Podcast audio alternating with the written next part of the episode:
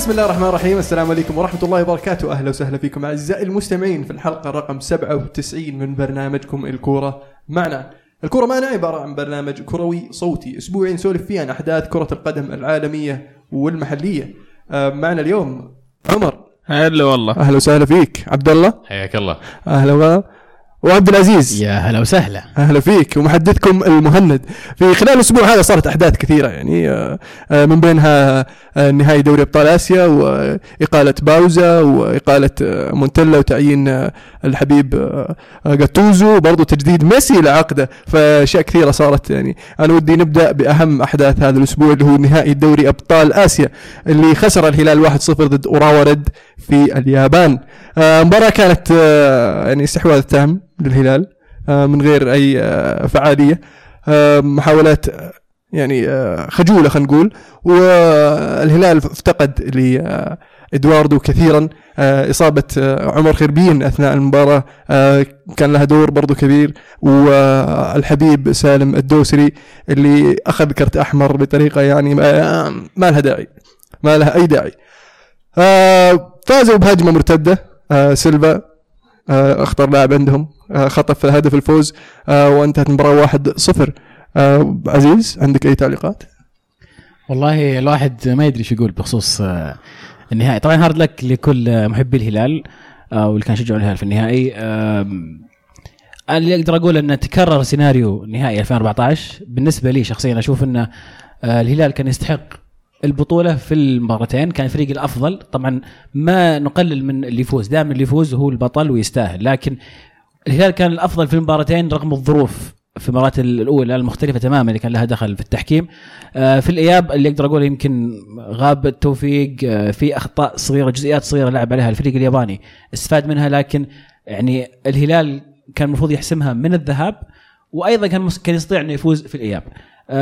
يمكن أبرز ملاحظتين عندي ب- بالتحديد على هذه على هذه التشكيلة آه، خط الدفاع بالنسبة للهلال آه، يحتاج مراجعة. محمد جحفري ما هو مدافع في مستوى إنه يكون أساسي في الهلال.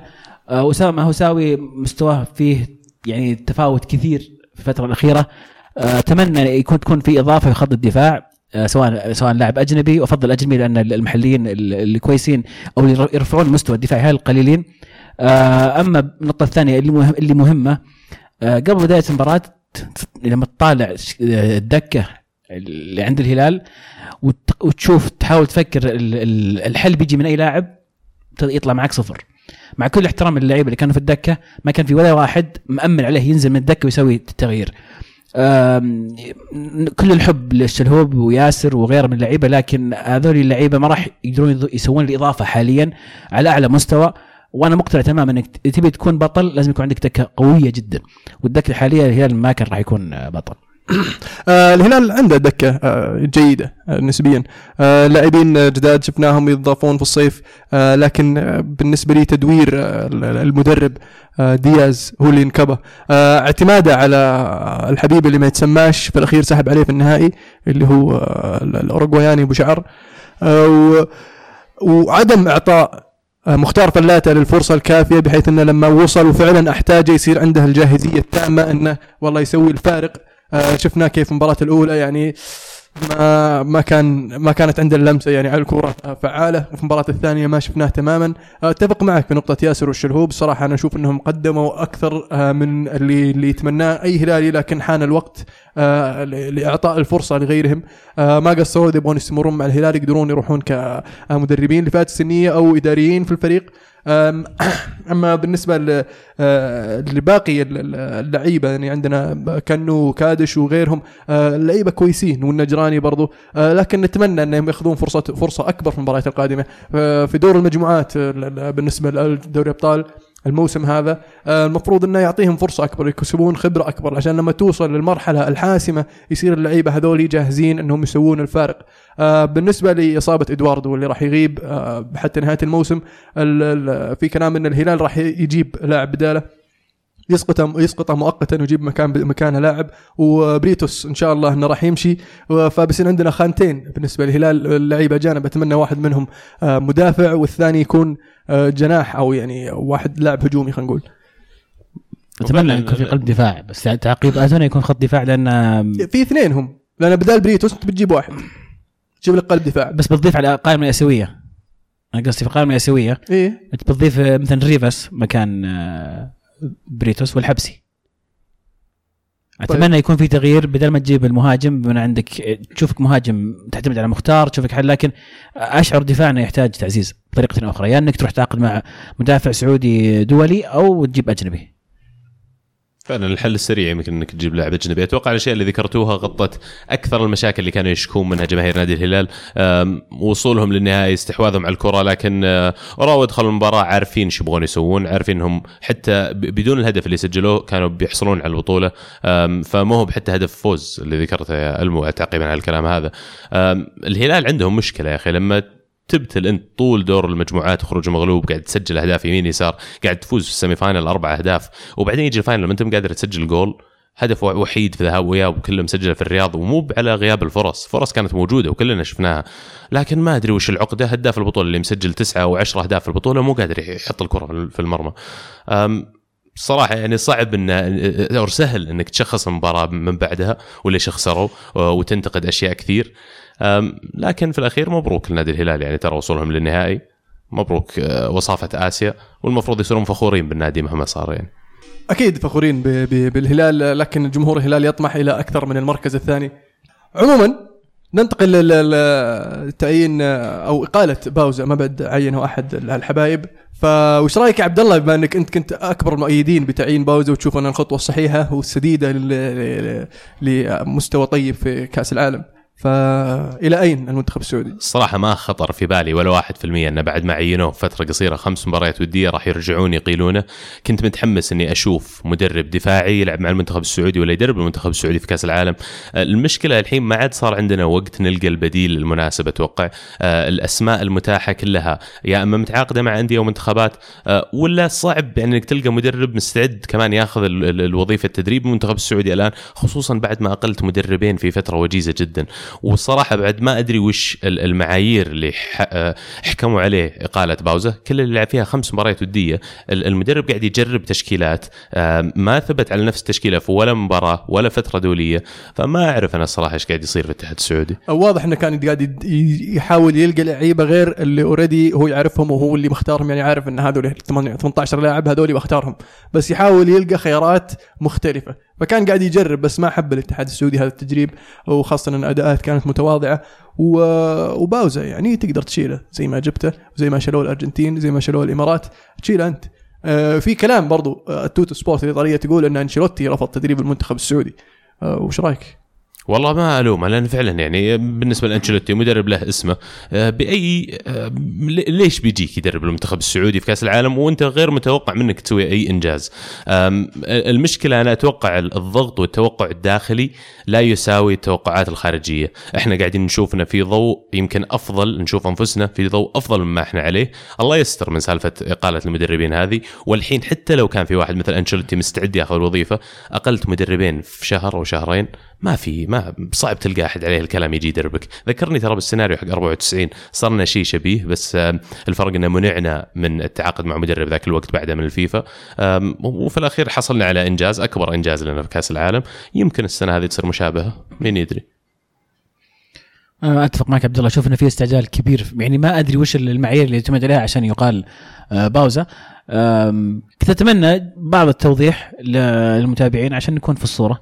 آه، خمس مباريات ودية أعتقد غير غير كافي إنك تحكم على المدرب بالذات إنه هو كان قاعد يجرب. يعني ذكرني لما أقيل كالديرون في بطولة آه، غرب آسيا لما كان ماخذ تشكيلة احتياطية كاملة عشان يشوف من اللعيبة الكويسين اللي يرفعهم للفريق الأول ولما خسر 5-0 مع العراق تمت اقالته نرجع ونقول على ما يبدو الآن الوضع الحالي اللي نشوفه إنه في استعجال لكن كلنا أمل إن في خطة بديلة جاهزة آه، ونشوف المنتخب بأفضل صورة. لأن صراحة ما ودي أشوف المنتخب يوصل لكاس العالم وهو غير جاهز ولا استعد بشكل جيد.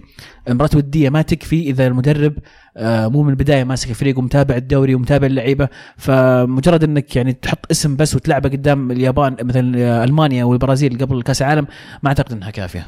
آه بالنسبة للخيارات اللي, اللي, اللي تدور في بالي بصراحة أنا أشوف فان خال يعني. الواحد من الشباب قاعد يقول لي فان خال المنتخب السعودي يبغى له واحد شديد يعلم كل واحد وش المركز حقه وش آه، الرول حقه في الفريق وش المفروض يسوي آه، وإنه إذا ما انضبط يعني مستعد يشيله على طول. آه، فأحد الخيارات كان فان فوش رأيكم بالفكرة؟ يعني؟ أنا أشوف الصراحه مدرب وطني ودي بس هل عندنا مدرب وطني على كفاءة تكتيكية إنه يقدر يدرب منتخب كأس ناصر العالم؟ من الحين يا رجال. والله اذا خل على الأقل ياخذ فرصة مع وديات ولا يجي وقت كأس العالم. بس ناصر ما درب من زمان يعني. عادي وش ما اخر مرة متى لا 2006 للأمانة إذا في اسم. إذا في اسم واحد أنا يعني تقول يرشحه لتدريب المنتخب وهو اسم وطني يعني بيكون سعد الشهري بدون أدنى شك. المدرب الوحيد اللي أشعر إنه يعني ممكن أتأمل منه شيء. علي كميخ طيب. لا لا لا. سعد الشهري أشوف اللي قدمه مع المنتخب ال- ال- الأولمبي وال- والشباب كان رائع جدا. مدرب صغير وطموح ولكن حتى هو ما أشعر إنه أحمل مسؤولية زي إنك تقود المنتخب السعودي في كأس العالم. ظلم له يمكن إيه، شوي كمان. تظلم يمكن إيه. يعني تهدم هذا المدرب بس في نفس. الوقت ينفع ترى بوستر بوي فعلا إنه يكون دوله شابة دولة ناشئة آه، أكثرها شباب إنه يمثلها فعلا واحد من هالشباب على دكة المدربين. والله عجبني رأيك عزيز وفعلا أتمنى إنهم يحطونه. يستاهل يا أخي ودرب منتخب الشباب في كأس العالم أو منتخب الناشئين. آه، ليش لا؟ إذا تبغى ال wild card تبغى تلعب اللعبة اللي يا تصيب يا تخيب هذه. جميل. آه نطب في الدوريات ولا no... يلا. خلي تجديد ميسي وإقالة مونتيلا في في الدوري حقهم. آه نبدأ بالدوري الإسباني. ريال مدريد يفوز على ملقا 3 2 وبنزيما وكريستيانو يعيدون للتهديف استمرارا على أدائهم بس في ال Champions League. آه رونالدو كان مقرود شوي في هذه المباراة. الهدف الأول حق بنزيما يعني كان رأسية من رونالدو صقعت في العارضة ورجعت في وجه بنزيما على الجول. والبلنتي حتى صدها الحارس وارتدت واضطر يسجلها عشان تدخل جول. آه بس الريال يعني واضح انه آه هجوميا ما عليهم خلاف. بادين يصحصحون اللاعبين اللي قدام لكن دفاعيا آه غياب. راموس كان آه واضح. مؤثر طبعا مؤثر أكيد غريب يعني راموس إذا لعب الفترة الماضية ينكب والحين لما غاب بان فراغه. مدريد يعني ما كان مقنع أبد إنك تفوز إنك تفوز 3 2 وأنت قاعد طارد برشلونة مع فريق ضد تلعب مع فريق زي ملقا أه، متوقع منك إنك تفوز بفارق أكبر تقنع أه، المحبيك تقنع السبورترز وفي نفس الوقت أه، توخر جميع الانتقادات اللي كنت تواجهها الفترة الماضية. يمكن ال- ال- الحسنة اللي, ضروري نتكلم عنها اللي ذكرتها ألمو اللي هو تسجيل رونالدو وبنزيما. غيابهم عن التهديف في الدوري بالذات يعني آخر هدف سجلوه الظاهر اثنينهم في أكتوبر إذا ما كنت غلطان. فلهم شهر شهر كامل الحين ما سجلوا فرجوعهم للتسجيل. أكيد نقطة إيجابية بس مدريد لازم يشتغل على الدفاع. طبعا البديل يعني لازم تركز عليه. فريقه م- ما لعب واجد مع ال- الفريق ولا هذه أول مباراة يلعبها ظاهر في الدوري ولا؟ أتوقع يعني. إي فطبيعي يكون في إغلاط في الدفاع. آه، آه، م- مدريد يمكن ما عندهم البديل آه، عندهم البديل بس الإصابات قاعد تاكلهم الحين وال يعني لا ناتشو ولا راموس موجودين الحين وفاليخو is not fit for يعني first team فاليخو يعني كان تو جاي من إصابة يعني ترى هو برضو يعني جاهزيته. ما أقدر أقول لك آه، يعني جاهز تماما أو زيدان أبخص في الأخير لكن أتوقع مع الوقت آه، راح راح يظهر آه، تظهر كفاءة. فاليخو لأنه عقب الموسم الماضي اللي قدم الصراحه في الإعارة اللي كان فيها هو يعني كان مسوي أداءات ممتازة. هو بالنسبة لزيدان في المباراة هذه عجبني. أنا طبعا قاعد أفترض إنه هو اللي قال لفاسكيز إنه يقعد طول المباراة على خط التماس. مرة موسع الملعب المدريد. وفعلا من الحركة هذه هي اللي آه، آه، خلقت الفرصة آه، لفاسكيز إنه يمرر الكرة لمودريتش في الكرة اللي حصل فيها على بلنتي فزيدان ما زال يثبت لنا إنه قادر يتعلم قاعد يتعلم من أخطائه قاعد يفيد مدريد حبة حبة. بس زي ما كان قلنا الأسبوع الماضي عتبي عليه إنه أشعر فيه للآن يخ- يخاف يحط رونالدو ولا بنزيما ولا بيل على الدكة؟ طلال يقول لا تقنعوني يا عزيز أنتم عبد الله إن مدريد ما هو في أزمة. يا أخي حتى قتالية اللاعبين متغيرة هبوط مستواهم وتوتر. رونالدو واضح. إحنا ما قلنا إنهم مو في أزمة بالعكس. الاسابيع الماضيه كلها قاعدين نقول إن مستواهم سيء. اي بس ما أشعر أنا أنا أتوقع إني قلت ما أشعر إنهم في أزمة. يعني حسيت إن كلمة أزمة شوي too much تكبير للموضوع يعني كبرناه شوي لكن في في مشاكل قاعدة تصير. طبعا مو طبيعي إن رونالدو ما يسجل متعودنا رونالدو يسجل. عادة التسجيل تكلمنا في حلقة ال Champions League إن تسجيل بنزيما ورونالدو كان مهم وتوقعنا ان يسجلون مرة ثانية في الدوري وفعلا هذا اللي صار. فأتوقع إنه ما هي أزمة إلى الآن صعب تقول أزمة. راح يبان في قادم الأسابيع إذا فعلا الموضوع تأزم وصار أزمة. والله بالنسبة لي الأزمة بدأت بعد مباراة جيرونا اللي خسروها آه، قبل مباراة توتنهام في اليورو في ال Champions League.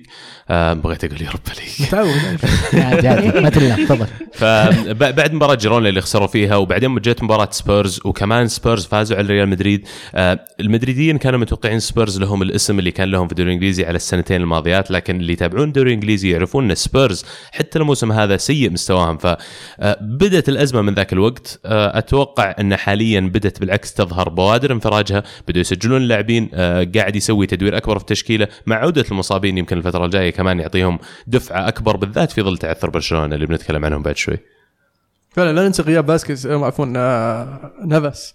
أنا نافاس آه، لاعب مهم اثبت ذلك في الفترة الماضية. الهدف الثاني كان يعني خطأ كثير. مرة مرة مضحك. أتلتيكو مدريد يفوز خارج أرضه 5-0 وعودة جريزمان للتهديف بعد المقصية الرائعة في ال Champions League. آه لعب هو جاميرو قدام. آه كل منهم سجل هدفين وواضح أن الأتلتي الحين آه في روح معنوية عالية وقدر آه يخلق برضو ال- التعثرات الفترة الماضية وصعوبة في التهديف. المهاجمين يا أخي يعيشون ويموتون على الأهداف. لو ما لو ما يسجل المهاجم يموت خلاص آه، ينتهي. يعني غيره مو حاله حال جميع اللاعبين مختلف. فلاعب مثل جريزمان وجراميرو لما تشوفهم يسجلون أهداف زي كذا تبدأ ترتفع شهيتهم على التهديف تبدأ ترتفع ثقتهم في أنفسهم. والمهاجم زي ما قلت لك يعيش على الثقة في نفسه هذه يعيش على موضوع إنه أنا لو شت من أي مكان أبى أسجل جول. ونتذكر لاعبين كبار جدا يعني كان عندهم الثقة موجودة وشفنا أدائهم لما تكون الثقة مرتفعة ما, ما تتوقع إن في, ضغط عليهم في لعيبة جايين في يناير؟ وتو سيميوني كان يتكلم عندنا مشكلة في الهجوم. في ضغط عليهم إنهم لازم لازم يسوون شيء. أتوقع بيلعبون مع بعض وتذكروا كلامي بيلعبون جاميرو وبيلعب جريزمان وبيلعب كوستا في نفس التشكيلة وبيلعب 4 3 3 وأتوقع راح يسوي فيها الثورة يمكن في كرة القدم. أتمنى إننا نشوف الشيء too much too much هجوم. ما ما أتوقع تصير. لأن جريزمان يدافع كثير عرفت؟ من أكثر المهاجمين اللي في العالم اللي يسوون أداء آه، مجهود دفاعي. جاميرو نفس الشيء. فممكن يستفيدون منهم ما- كلاعبين ما- وسط ما أبي هجوم. جريزمان يدافع هنا الموضوع. أبي جريزمان قدام. هذا قيمة اللاعب. قيمة اللاعب إنه يدافع ويرتد معك في الهجمة. أنا أشوف جريزمان المفروض يكون قدام يعني حتى في الدفاع يكون قدام لسه. أه تحتاجه في المرتدة في كل شيء. يعني حرام إنه يدافع. بالعربي. يعني. أقارنه بلاعبين زي سانشيز يا أخي. سانشيز كويس مرة على الكرة الكسيس سانشيز. لكن في نفس الوقت المجهود الدفاعي ترى اللي يسويه شيء يعني يزيد من قيمة اللاعب كثير. تلقاه يرجع مليان نشاط وطاقة يرجع يغطي في الجناح يضغط على اللاعب. ف أحترم وجهة نظرك أفهم قصدك إنه لما يصير لاعب فنان تبغاه بس يوفر طاقته للهجوم. بس مرات في لاعبين بالعكس يعني ودك إنه كمان يجيبون الجانب هذا من لعبتهم وجريزمان أكيد أحدهم. في المباراة الأهم خلال الأسبوع فالنسيا يتعادل واحد واحد ضد برشلونة. في مباراة شهدت يعني آه، عدم احتساب هدف صحيح لميسي وفي بلنتي برضو صحيح ما احتسب لفالنسيا فالنتيجة قد تكون يعني 2 2 لكن في الأخير تنتهي بالتعادل. والله يعني hard luck لكل محبي فالنسيا. اولا مبروك لبرشلونة النقطة. من ارض مستايا آم، بس وش ذا ال assist حق ميسي يا شيخ؟ والله يا هو assist ميسي طبعا العلامه الفارقة. آه، والاعتقد أكبر حديث بعد المباراة هذه كان عن التحكيم. لازم نتكلم عن التحكيم. يعني أنا توني أدري إن الدوري الاسباني لسه ما عندهم goal line technology لا لا لا ما عندهم ما عندهم. السنة هذه و- مرة وضح لأن الكرة تطلع برا مباراة بيتيس وبرشلونه ويرجعها ألبا من برا ويكمل لعب. ويكمل اللعب. امس ففي أغلاط كثيرة قاعد تصير. وبرشلونة كان في طرف منها مدريد أيضا. فلا السنة هذه وضح مرة إنهم آه، التحكيم الإنجليزي يبي له reform. تحكيمهم سيء جدا. ويطالبون بتقنية الفيديو. وأنا أرجع وأقول اذكر الله يا شباب صدقوني والله؟ تندمون. عاد هو من السنة الجاية ترى ظهر رسميا الدوري الأسباني بيبدأ بتطبيق يعني تقنية الفيديو. أصلا إيه. كانوا متكلمين على موضوع ال goal line technology مثل ال- ال Premier League لكن رفضوها مبدئيا. يقولون إن التكلفة راح تصير عالية جدا. طبعا تركيب التقنية هذه تصير في الملاعب اللي تستضيف المباريات. فال cost أو التكلفة اللي بتصير عليها بتتكرر على جميع الملاعب التي يلعب فيها آه، مباريات الدر- الدرجة الأولى الاسبانيه بس بعد بعد توزيع ال- العادل لأرباح ال- ال- النقل المفروض الأندية يعني يصير عندها ال- المبلغ الكافي إنه يسوي بس إحنا ما نتكلم ما نتكلم عن ال- الفار نتكلم عن تقنية لا، الصق- إيه، الصقر هذه اللي حقت اللي ترن بال أغلى هذه. إيه. هذا يعني هذه من زمان مركبينها في إيطاليا وهم اللي آم، دخلهم أقل من زمان مركبينها معتمدين في كل الملاعب من بعد سالفة آه، مونتاري. مونتاري على اليوفي. ف والله شوف يمكن غريبة يعني مرة غريبة. الأولويات في الدوري الإيطالي تختلف عن الدوري الإسباني. آه، قريت عنها شوي هاليومين موضوع ال- ال- ال- هذه ال- ال- تقنية الصقر اللي ذكرتها. آه، تكلفتها عالية جدا مقارنة بتكلفة الفيديو نفسه ويقول لك الفيديو أقدر أسوي فيه تشالنج ولا أقدر أني أطلب تحدي القرار آه، إذا صار ومنها الاهداف أتصور. طيب حمزة يقول قوانين التحكيم الأسباني تنص على أن الكرة يجب أن تهز الشباك لكي تحتسب هدفا. وخط المرمى مجرد زينة. آه أيضا يضيف يقول فالنسيا لم يكن محظوظا بالتعادل كان يستحق النقاط الثلاثة. دافع بشكل ممتاز ولعب على المرتدات بكل إتقان. وفي المقابل برشلونة استحوذ استحواذ سلبي في الشوط الأول وتضييع الكثير من الفرص وفي النهاية ميسي كان هو العلامة الفارقة. فعلا آه، فالنسيا كان في الشوط الأول آه، محافظ على يعني لعبه كان لعبه شوي متحفظ. آه، مع- معطي برشلونة احترامه لكن خش في في الشوط الثاني دخل فالنسيا بشكل مختلف. كان هجومي أكبر آه، ضغط عالي على خطوط ال- ال- ال- ال- الدفاع في بناء الهجمة للبرشا للبرشا وقدر يخطف هدف التقدم. آه، مع الأسف ما قدر يحافظ عليه.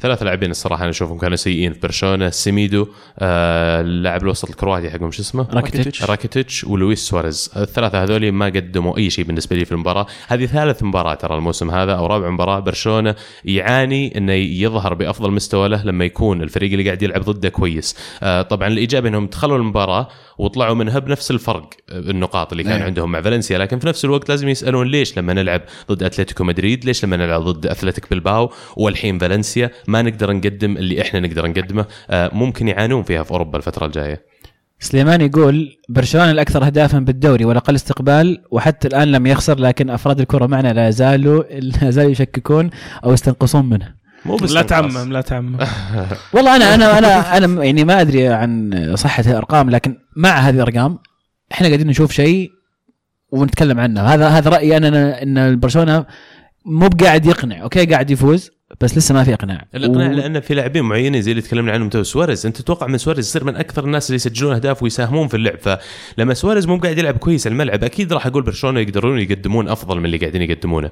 وزي ما قلت عزيز إحنا يمكن نصير آه، آه، منتقدين شوي بزيادة لأن فريق مثل برشلونة عنده نجوم زي ميسي وسواريز. أتوقع منهم إنهم يصير عندهم الريكورد اللي عندهم فرق الأهداف. وبعدين مو انتقاص. آه، بس قاعدين نعطي كذا تحليل أو رأي شخصي على الأداء اللي اللي قاعد نشوفه في الملعب. انتقاد. انتقاد. جميل. نذكر بجدول الترتيب في الدوري الإسباني بعد الجولة 13 برشلونة في الصدارة ب 35 نقطة. فالنسيا في المركز الثاني ب 31 نقطة. آه الأتلتي في المركز الثالث ب 27 نقطة. وريال مدريد في المركز الرابع ب 27 نقطة. اللي يستحق يذكر صراحة في هذه الجولة إشبيليا. اشبيليا اللي قدر يفوز 3 2 على آه فيا ريال آه في في ملعب فيا ريال بعد ما كان متأخر 2 0 في الشوط آه، في يعني متأخر 2 0 آه جاء هدف في نهاية الشوط الأول هدف بداية الشوط الثاني تقريبا وقدروا يقلبونها 3 2 ففالنسيا شغالين في قلب الطاولات بصراحة هذا الأسبوع. وتجديد عقد ميسي عفواً. تجديد عقد ميسي كمان اللي ما تكلمنا عنه. أتوقع استغربت أم، تأخير إعلانه. لين ما بقى ترى إلا على الشهر و- وميسي يقدر يتفاوض مع أندية أخرى. أه، يبدو لي يطلعوا لهم بصلحه تكلموا عن موضوع ال release clause ولا أه، مبلغ كسر العقد. قالوا إنه ما بغينا نكرر نفس المشكلة أو الغلطة اللي سويناها مع نيمار. ان حطينا مبلغ يقول ذاك الوقت توقعنا ما في أحد في العالم بيدفعه لكن تتغير كرة القدم. فاليوم كسر عقد ميسي 700 مليون يورو. في لعيبة أكثر يعني سمعنا ولا؟ بيل بنزيما رونالدو. رونالدو. نيمار. آه، ونفس آه، ولا ما عنده نيمار؟ نيمار ظهر ما عنده. نفس حقه حق مدريد يسمونه الصغير الجديد آه، اسنسيو اسنسيو أسينسيو. إيه. جميل.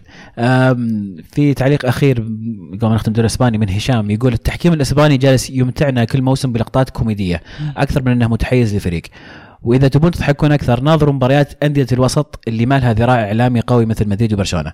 اتحادهم وافق على الفي ار أو الفار بسبب رفض تقنية خط المرمى اللي تعتبر أرخص وأدق. أهلا بكم في أسبانيا. هل هي أرخص فعلا؟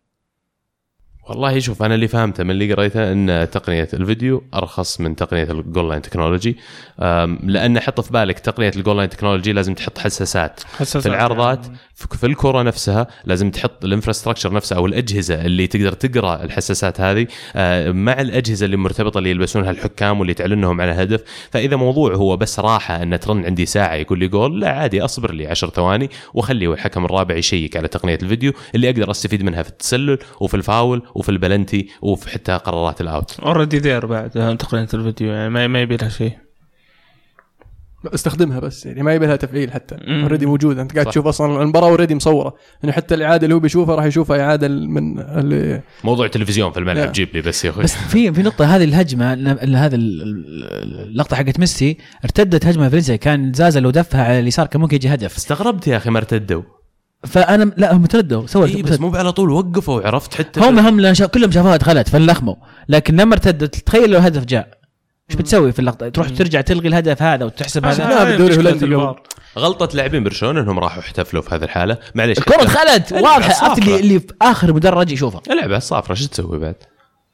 إلا إذا أنت متأكد مرة وفي فيديو خلاص عادي خليه يروح يسجل جول. ما فرقت معك أنت متأكد إنه جول. جميل.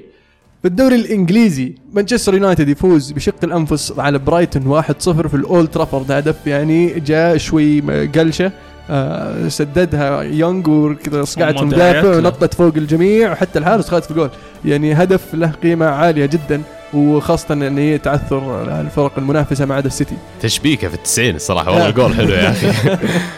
آه بس اليونايتد بشكل عام كان أداء آه، متواضع. آم، آم، آه يعني برايتون آه، فريق دفاعي فعلا. وقدر يقفل ال- المساحة على اليونايتد.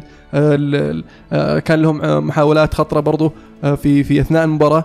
آه، لكن قدر الفريق يطلع بثلاث نقاط آه، ومن ثلاث نقاط مهمة خاصة إن مباريات اليونايتد الجاية راح تكون صعبة. آه، واتفورد away آه، بعدين أرسنال ثم السيتي فشوي زحمة وفي بينهم برضو Champions League ففيلم آه، نقاط مهمة هذه لمورينيو والرفاق آه، بالنسبة لتوتنهام اللي تعادل واحد واحد مع ويست بروميتش ألبيون في آه، ملعب توتنهام الويمبلي. آه، ويست بروم أول مباراة لهم من غير آه، توني بيولس بعد فترة طويلة. آه، قدر يخطف نقطة من توتنهام في الويمبلي نقطة كبيرة. آه، في كلام قاعد يطلع إنه ممكن ألان باردو يصير مدرب ويست بروم القادم. يدور على الأندية هذا. أوه. طلع إيه. من نيوكاسل لكريستال بالاس ل ويست هام ترى قبل بعد يعني اخذ لفة على مجموعة طيبة من الفرق. هو ناصر الجوهر حقهم. تقريبا. آه، سبيرز يعني غير مقنعين الصراحة. كين سجل صح بس إنه اللي قاعد تشوفه من الفريق زي اللي تكلمنا عنه في فقره الدوري الاسباني قبل شوي. سبيرز ما هم سبيرز اللي كنا قاعدين نشوفهم السنة الماضية ولا السنة اللي قبلها. يبدو لي مشكلتهم إن عدى عليهم الصيف ما قدروا يجيبون أحد عليه الكلام كان عندهم فلوس وكل أحد يعرف إنهم قادرين يصرفون مبالغ يجيبون لاعبين زي ما شفنا جابوا سانشيز والوحيد اللي اعتبر انتقال اللي أضاف إليهم بس كان already دفاعهم قوي. عندك فيرتونجن وألدرفيرلد وكايل ووكر بعتها صح؟ وداني روز بس ما كان الدفاع هو النقطة اللي انت كنت تبغى تحسن الفريق فيها. كنت محتاج لاعب جناح ولا راس حربة على مستوى عالي على أساس حتى لو ما لعب أساسي يزيد من مستوى اللاعبين اللي قاعدين يلعبون يعطيهم منافسة. بوكيتينو أتوقع يعني الحين في بداية مأزق نقول. هذه أوطى فترة أنا أشوفها له في تدريبه مع سبيرز. خل عنك موضوع ترتيبهم ولا وين واصلين في أوروبا. مو عاجبني الفريق اداءه ديلي علي مو بقاعد يقدم الأداء اللي متوقعينه منه. إريكسون مو بقاعد ي- يسوي كمان ال assist وال passes اللي اللي يسويها. هاري كين إذا غابوا اللي وراه صعب إنك تطلب منه يظهر الحالة. آه، أتوقع آه، يعني تعاقده مع سانشيز كان آه، لتحرير اللي هو إريك داير. لأن شفنا اعتماد على داير في خط الوسط أكبر منه على في خط الدفاع. آه، فلما جاب سانشيز اعطى الحرية لإريك داير إنه يعتمد عليه كلاعب وسط آه، دائم. مركز آه. الطبيعي هو وسط. لا هو مدافع أصلا. محور ترى كان. لا قبل ما يصير مدافع كان محور وجتهم الأزمة صاروا يلعبون دفاع ثبتوه والحين رجعوه وسط. بس هو كان يلعب مع لشبونة مدافع قبل ما يجي توتنهام. يصير لكن اللاعب أنا أعرف مركزه الطبيعي محور. يمكنني غلطان ترى بس هذا ممكن. آه لكن أتفق معك في فكرة الجناح. أنا من آه في فترة الانتقالات في الحلقات الأولى كنت أقول توتنهام يحتاجون جناح واحد بدال لميلا آه لأن لميلا لاعب مهم ولاعب فنان لكن مو قاعد يستفيدون منه قاعد يدفعون له راتب وهو طول وقته في آه ال- ال- المصحة أو صح. ولا ينفع في كل ولا ينفع في كل المباريات. مرات تحتاج الجناح السريع اللي يقدر مهاري وفي نفس الوقت يدافع. لما لا ما يقدم أي مجهود دفاعي. أحتاجه في المباريات اللي أنا متحكم بالكورة technical كويس لكن ما يلعب كل مباراة صعب. جميل. ليفربول يتعادل واحد واحد مع تشيلسي في مباراة سجل فيها صلاح. وكنت أنتظر تسجيل. آه، ستورج أنت لعبت علي يا عمر وقلت لي ستورج بيسجل. ستورج وفعلا تفاجأت لما شفت ستورج لعب أساسي بصراحة في المباراة. لا، لا، قلت تضبط قلت بس سجل أكيد ستورج بيسجل جول آه، آه، المباراة هذه أنا يا أخي آه، كنت ما عجبني بداية ال- ال- بال- بالتشكيلة اللي نزل فيها. يعني درينك واتر بدال فابريجاس ما ما أدري وش فائدته. يعني اللاعب لعب كم من مباراة بس كبديل وفجأة تلعب لاعب أساسي في مباراة زي كذا. أشوف المفروض إنه بادي بفابريجاس من البداية. آه آه، باكيوكو لسه أحس يبي له وقت لما يشبك على الدوري. أشوف طول طيب. طول yes yes أحيانا عند عنده أغلاط يعني crucial صايره يعني تس- تسبب هدف دائما. آه المشكلة ما عندنا محور ثاني غيره. ف أو box to box midfielder غيره. كذا أقدر- أقدر أضيف على كلامك يا عمر إن أنا بالنسبة لي المدربين كلهم بدوا المباراه آه، زي اللي ما ودهم يخسرون. هذا أهم شيء. آه، غياب آه، فيرمينيو وماني عن تشكيلة ليفربول كان مفاجئ بالنسبة لي. وأيضا آه، زي ما قلت غياب فابريجاس اعتماد على ثلاث محاور آه، في وسط آه، تشيلسي. زي اللي كلهم okay ممكن موراتا وهازارد الثنائية هذه يعني يشوف فيها شيء كونتي بس أحس محتاجين لاعب ثالث. مثلا زي فابريجاس يعني. زي آه، فابريجاس أو ويليان أو بيدرو أو هذه اللعيبة. الفترة الماضية فابريجاس فعلا كان مرة مهم لطريقة لعبهم ولو تتذكر دبي ترى الص- الصيف الماضي حذرتك من هذا الشيء إن لما تشاركون الآن في أربع بطولات تشاركون فيها بنفس الفريق تقريبا اللي كنتوا فايزين فيه السنة الماضية أو آه، ب- آه، في الموسم بيلحق فيكم الضغط بتجي إصابات أكثر وتجي مباريات مثل ليفربول حسيت اللي كان ناقص تشيلسي زي ما قلت يا عزيز خيارات أكبر خيارات أكثر إني ألعب بطريقة مرنة أكثر. هو يمكن انفرضت عليه إنه يلعب يعني بالتشكيلة عند- عند هذه بيدرو ويليان ينفرض. أنا أشوف لا هو هو كلهم كلهم اختاروا. كذا. اي حتى إيه. حتى كلوب حتى كلوب, حتى كلوب. خيارات ما أدري حتى- الفريقين حاسس ما حد ما يبي يخسرون بس. تبديل الكلوب يعني اللي طلع ستوريدج ودخل وينالدوم أنا أشوف إنه غلط. يعني عندك- عندك, عندك ماني. ماني وفيرمينيو ليش ما. تدخلهم؟ يعني وتصير تعتمد على المرتدة أكثر يعني. تصير سريع أكثر في المرتدة. أنا رس- رسميا أعلن آه، إني فقدت الأمل في كلوب. آه ما ما أشوف إنه قاعد يخترع. ها؟ قاعد يخترع. اي قاعد يخترع. الرجاء أخذ وقته وزيادة. آه ماني مشجع ليفربول لكن أشعر إن الرجاء أخذ وقته بزيادة وحان الوقت لشخص آخر. عاد ليفربول هو الفريق الوحيد اللي ما قدر يفوز عليه كونتي من جاي إلى تشيلسي. آه كم تعادلين ثلاث تعادلات وخسارة. بس ترى بشكل عام ظهر ليفربول دائما يتعب تشيلسي صح؟ الخمس يعني- سنوات الأخيرة مثلا. فا اي انفيلد دائما صعب أصلا يعني فأصلا لو تسألني قبل المباراة أقول لك النقطة زينة. مباراة في أرضك. يا أخي فوز راح أنزل كل قوتك.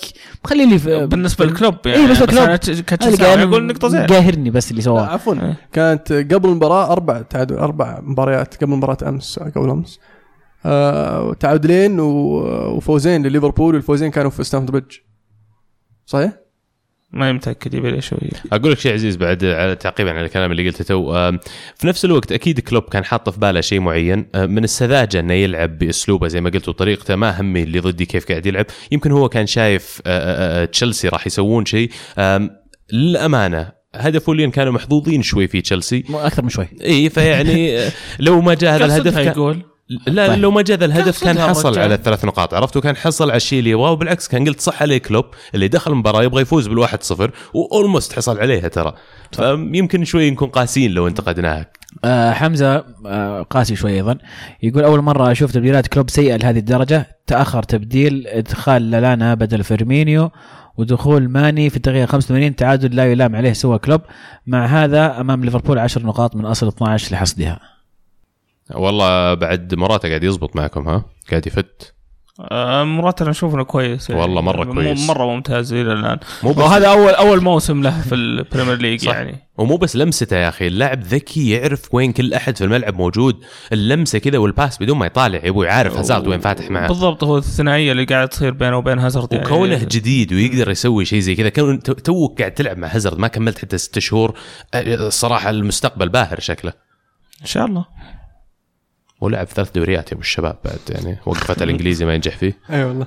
آه أرسنال للمرة الثالثة على التوالي يفوز على بيرنلي في الدقيقة 90 آه كانت مباراة صعبة إنك تلعب ضد بيرنلي. بيرنلي طبعا في أفضل مستوياته في في آخر خمس سنوات أتوقع آه كان كان هو أرسنال نفس عدد النقاط قبل المباراة آه السادس والسابع. اللي يفوز منهم يوصل للمركز الرابع. فكانت مباراة مهمة فعلا لأرسنال ويعني أكثر بالنسبة لي لأرسنال من آه من بيرنلي. لأن أرسنال يبحث عن المنافسة والعودة إلى ال top four. واستغلال تعثر الفرق المنافسة. آه وفعلا قدر يستغلها ب... ب... ببلنتي في الأخير. آه بصراحة المدافع أخذ ال- المدرب لما دف رمزي في الأخير. يعني دقيقة 91 يعني حاول غريبة الصراحة. أيوه فعلا. أم، المباراة طبعا دائما كويس إنك تفوز وأنت قاعد تلعب بعيد عن ملعبك، فريق ضد بيرنلي بعد ترى ب- صعب جدا على ملعبه، صعب إنك تسجل عليه جول أصلا، وهو بيعطيك 80% من الكورة ما راح ياخذ إلا 20 ولا 15% من الاستحواذ وبيسجل منها جول ولا ما راح يخليك تسجل بيقفل، وفعلا اولموست نجحوا في خطتهم، يوم المباراة الصباح اوزل طبعا أعلنوا إنه مريض وإنه ما راح يقدر يلعب، آه، غريب يا أخي. أول مرة في حياتي أشوف لاعب آه، كل موسم ثلاث أربع مباريات اللاعب يقول لك مريض هذاك اليوم ما يقدر يلعب. ما أدري إذا هو هل هو فعلا مناعته منخفضة أه، بس غيابه عن المباراة هذه أثر علينا كثير في الوسط أثر علينا كثير لما تصير الكرة معنا كيف نقدر إن نفك الدفاع اللي ضدك. أه، في هذه المباريات فعلا تحتاج اوزل اللي أنت مثبت أه، فريق مثل بيرنلي في منطقة جزائهم. بس الحمد لله في الاخير بلنتي آخر دقيقة وسانشيز حطه في الزاوية ال- ال- القريبة. يبي لنا صوت يطلع كل ما أحد قال كرة معنا يقول طرن كذا ما انتبهت اني قلت معنا انت اهو لا. okay.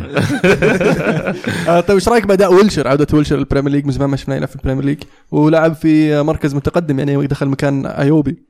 أيوبي طبعا في المباراة هذه ما سوى شيء فبالعكس كانت كويسة يعني التغيير بالنسبة لي إنه ينزل ويلشر بداله. أه، حاول إنه يوازن فيه يصير هو خيار صناعة اللعب اللي يعوض فيه اوزل والمفروض إنه خلال الفترة الماضية أصلا لو إنه كان يشترك بشكل خلينا نقول ريجولر أكثر ويلشر كان فعلا صار البديل الطبيعي لاوزل في التشكيلة.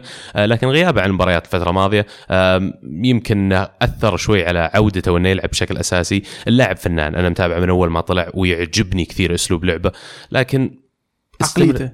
هل تحس مشكلة في عقليته؟ أحس جسمه هو المشكلة عرفت. تجي إصابات.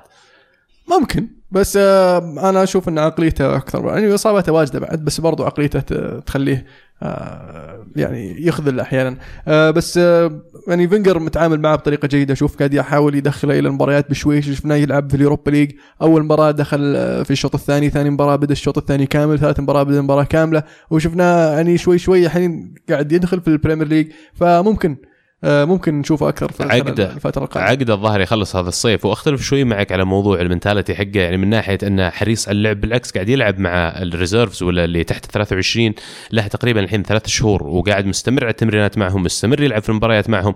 فلو لاعب فعلا مع عقليته يعني آه، خلينا نقول بطالة ما كان رضى أصلا يمشي معك الموضوع هذا. قال لك أنا نجم وأنا لعبت في ال Champions League أنا بطلع من عندك. أتوقع هذا يعني تأثيره أن نهاية عقده آه، منها في الصيف يحاول إنه يثبت نفسه أساس يجدد عقده لأنه فعلا لو طلع من أرسنال ما له طريق فوق ما له إلا تحت.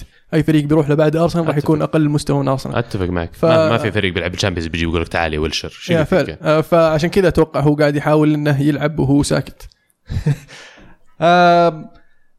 السيتي.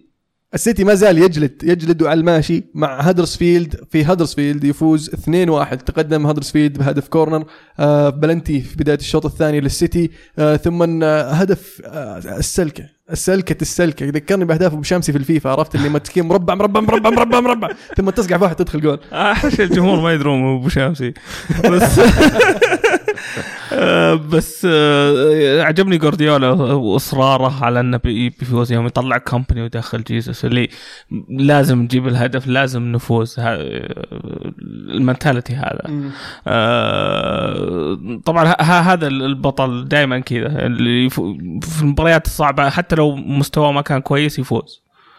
وهذا اللي قاعد يورينا اياه السيتي صراحة واتفق اتفق معك دبي 100% الموضوع اللي ذكرته اللي هو الجرأة من المدرب إنك تسحب قلب دفاع وتلعب راس حربة يعيد الكلام اللي تكلمنا عنه الأسبوع الماضي إنه يوم جارديولا يقول آه أنا ما عندي لاعبين يتخاذلون أنا لو يتخاذل واحد من لعيبتي أذبح ذبح وهذا اللي شفناه في المباراة هذه اللاعبين كانوا مصرين. السيتي حق السنوات الماضية لو يخسرون 1-0 آه ضد هادرسفيلد آه قليلة مرة الشانسز ولا ال- الاحتمالية إنهم يرجعون يفوزون في المباراة. فأختلف معك بعد آه، المو على موضوع إن جلدوا في المباراة هذه فازوا وقدروا يرجعون من الخلف وكانت من التحديات الصعبة اللي واجهتهم الموسم هذا. نقاط كاملة صراحة للسيتي وجارديولا اللي قاعدين يسوونه مو بسيط. بالذات رحيم ستيرلينج اللاعب اللي أشعر أن جارديولا كانه تبناه يوم جاء تشيلسي. آه، سيتي السيتي يوم جاء السيتي sorry. آه متبنيه هو فعلا قاعد يحاول انه يزيد آه جوانب كثيرة لطريقة لعبه وقاعد يستفيد منها ستيرلينج ترى مو صدفة أنه قاعد كل مباراة يحسم يسجل ولا يسوي assist ولا يسبب بلنتي آه هذه ما تجي بالصدفة هذه كلها تجي من العمل الجاد. ومدرب عارف إيش قاعد يسوي وكيف يستفيد من الإمكانيات اللي عند لاعبينه حتى بديله جابرييل جيسوس. آه لعب بيد في البلنتي ف آه، يعني حتى ال- الأرقام آه، ستيرلينج. آه، أكثر معدل أهداف سواه في خلال مو- خمس مواسم الماضية كان 11 هدف. في موسم واحد حاليا عنده 10 أهداف من 18 مباراة بس. فيعني آه، لما يخلص الموسم ممكن يكون عنده 20 هدف. ممكن. فشيء جميل بصراحه آه، نذكر بجدول الترتيب في الدوري الإنجليزي بعد الجولة 13 مانشستر سيتي في الصدارة ب 37 نقطة مانشستر يونايتد في المركز الثاني ب 29 نقطة تشيلسي في المركز الثالث ب 26 نقطة، أرسنال في المركز الخامس بخ... الرابع ب 25 نقطة، توتنهام في المركز الخامس ب 24 نقطة، ليفربول في المركز السادس ب 23 نقطة. ال- العجيب يعني مع آه، تعثر آه، آه، إيفرتون آه، ومستوياته السيئة لما تفكر فيها هو الفريق الوحيد اللي قدر يوقف السيتي من الفوز. آه، تعادلوا معهم في الاتحاد واحد واحد. حاليا يعني أي أحد يقابل آه، إيفرتون ممكن يطمح للثلاث نقاط بنتيجة بعد. في الدوري الإيطالي فزت اليوم فزت الأسبوع ذا يا عزيز مدري آه نبدأ بال ال- طبعا الجولة 14 في الدوري الإيطالي هذا هذا الأسبوع آه انتر ميلان يفوز 3-1 على كالياري ويستمر آه إيكاردي في التهديف آه وهدفين آه ولا أروع ويعني يستمر في مطاردة المتصدر آه، نابولي. آه فعلا ال- ال- الفريقين اللي في في الدوريات أوروبا ال- ال- ال- الخمسة الكبار اللي قاعد ينافس وقريب وملحم بس انه ما حد معطيهم أي اهتمام اللي هم بالنسبة لي فالنسيا وإنتر ميلان. آه كلهم المركز الثاني آه لكن آه أي متابع يناظر في نابولي يقول وين اليوفي يناظر في برشلونة يقول وين مدريد. آه لكن ما حد ينتبه للمركز الثاني قديش ملحم في المركز الأول. الله على الشعرية يا ألمو. تستاهل تستاهل الخطاب العام الصراحة. لا بس فعلا اللي يقدمونه إنتر هذا الموسم ترى شيء شيء مختلف. والله حمسني بتابعهم من اللي قاعد تقوله بس والله حمسني بتابعهم اثنينهم خلاص انتهى الموضوع. ترى لما فازوا تصدروا لين جاء نابولي وفاز. فالصراع قوي جدا. وزي ما قلت قبل أحس الإنتر هو الفريق اللي فعلا راح ينافس اليوفي اليوفي إلى نهاية الموسم. أشعر إنه أقرب من نابولي منافسه اليوفي هذا الموسم. حاليا اليوفي الثالث. فالفريقين هم المتقدمين هم اللي عندهم الأولوية. بالضبط فلا تقول منافسة اليوفي قل انتر لا، الأقرب لمنافسة نابولي الآن. نادي فاز ست مرات فمتوقع المره السابعه يكون المنافس الأول هو على البطولة. هذا قصدي فقط. مو بهياط يا عزيز مو بهياط. يعني روق يعني. هذا واقع هذا واقع. بس الجدول يحكي بعد يا أخي. اي معك أنا معك. أنا ما أقول أقول لك هم الأول هم أول اثنين بعدهم اليوفي. إلا إذا كان قصدك ينافسونهم على المركز الثالث الحين انه مين بينزل مكان اليوفي؟ هم, هم متقدمين واليوفي الثالث. كلامي واضح. هم متقدمين واليوفي اي فينافسونهم عشان مين بينزل مكان اليوفي في الم... صحيح إيه،. ما أدري وش قصدك كذا. كذا ممكن أفهم إيه. خلاص بس بنهي السالفة يلا روما يتعثر ضد أمام جنوا ويتعادل واحد واحد وضيع فرصة انه الضغط على ال- ال- الثلاثة الأوائل آه، خاصة عنده مباراة مؤجلة آه، حاليا بهذا التعادل يعني آه، صعب شوي من أموره لكن ما زال عنده الفرصة. تقدم الشعراوي لكن بلنتي دروسي اخذ عليه كرت أحمر وسبب التعادل. مساكين روما يا أخي. السنة هذه جدول المباريات حقهم أصعب من أي نادي ثاني قاعد يلعب في الدوري الإيطالي. آه يمكن عشانهم كانوا غير محظوظين طلعوا معهم تشيلسي وأتلتيكو مدريد في نفس المجموعة. فبدل ما أنك تلعب مباراة واحدة ذهاب وإياب صعبة في أول ست شهور من الموسم ولا في النصف الأول من الموسم اضطريت أنك تلعب أربع مباريات. آه يعني ضد فرق ما هي بسهلة. تشيلسي واتلتي بالذات يتعبونك ترى في الملعب. غير اللي, اللي تنافسهم في الدوري يعني شفناهم. لعبوا مع ميلان شفناهم لعبوا مع لاتسيو. بالضبط. ف... فروما الصراحه على المعطيات اللي عندهم على جدول المباريات اللي اللي حاصل لهم الحين. أتوقع إنهم قاعدين يقدمون أداء كويس. آه، الدوري يحتاجون يلحقون عليه وبيصير عندهم الفرصة إنهم يلحقون لأن حتى الفرق اللي في المقدمة راح تخسر بعض بعض النقاط. ما حد بيقعد يفوز لنهاية الموسم. بس لازم يحددون يا أخي أولوية لهم. تبغى ال Champions ولا تبغى ما يقدرون الدوري؟ على الثنتين. آه، كثير عليهم. على التشكيله بالذات ال- توجه آه، مونشي الجديد إنه باع كذا لاعب ولا جاب لعيبة كبار. فأعتقد إنه توجهه انه الموسم القادم. والشعراوي يا أخي قاعد يلعب مرة كويس مع روما. آه، عاجبني التحول اللي قاعد يسويه اللاعب. قاعد يلقى مكانه في الفريق. آه، يمكن الشكل اللي يلعبون فيه روما يمكن طريقة الاستحواذ اللي يلعبون فيها واستفادته من آه، مهاجم مثل جاكو وقدرته على إنه يحضن على الكورة وإنه يخلق المساحة له في الهجوم. مفيدة كثير. بس صراحة قاعد يتفجر الموسم هذا. جميل. آه نابولي فوز خارج أرضه على أودينيزي 1-0 بلنتي من جورجينيو آه كان كافي. بان نابولي يخطف الثلاث نقاط. آه مباراة صعبة ضد أودينيزي في ملعبهم. آه خارج أرضك برضو تلعب. آه ف أي طريقة يجي فيها ثلاث نقاط آه، أنت متصدر يعني راح تكون راضي صحيح. بالنتيجة. بلنتي على طريقة رونالدو. رد الحارس وكمل. آه بالنسبة لليوفي اليوفي فاز 3-0 على كروتوني صح اسمه كذا صحيح. كروتوني. صحيح. إيه وشفنا منزوكيتش يبدأ أساسي آه ويهدف. وديتشيليو حبيبك يا عزيز آه كان في قائمة الهدافين. هدف جميل بعد من ديتشيلو يقول لك ديجيليو في خمس سنوات خمس مواسم لعبها مع الميلان في السيريا ما جاب ولا هدف. فرق الفريق اللي يلعب.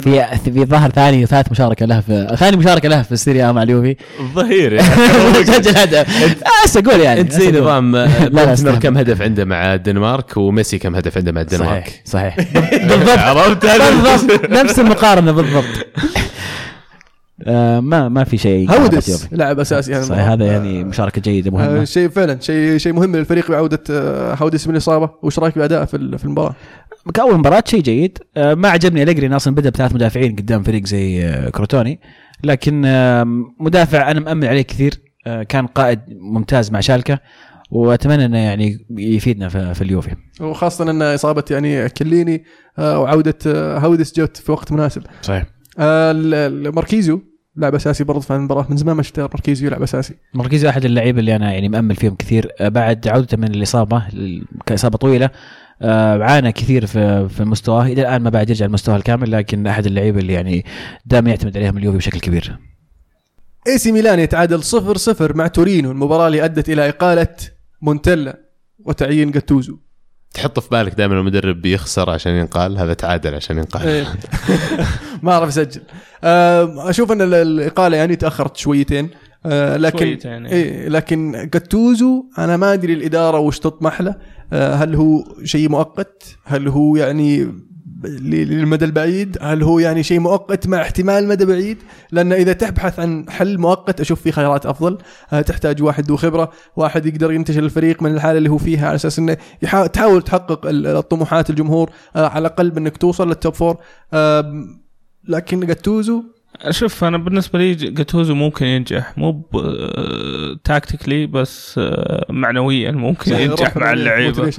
يروح يسطرهم كفوف العب زي العب يا ولد و- و- وبيكون كويس. أنا أشوف من ناحية معنويا يعني بيرفع معنويات هل هذا اللي ينقصهم الآن المعنوية؟ لا. هنا المشكلة. يعني أنا أشوف إن ميلان يبي لهم آه، واحد يرتبهم يرتب مم. ف ما ما أتوقع يعني بتنجح معاه مباراة مباراتين وبعدين بيبدأ تشوف تعثر. تعقيب يعني. على كلامك يا المهند إن أعتقد إنهم ميلان قبل يقيلون. مونتيلا لهم فترة يق- يقيلونه. وبحثوا عن البدائل وواجهوا مشاكل يلاقون بديل جيد.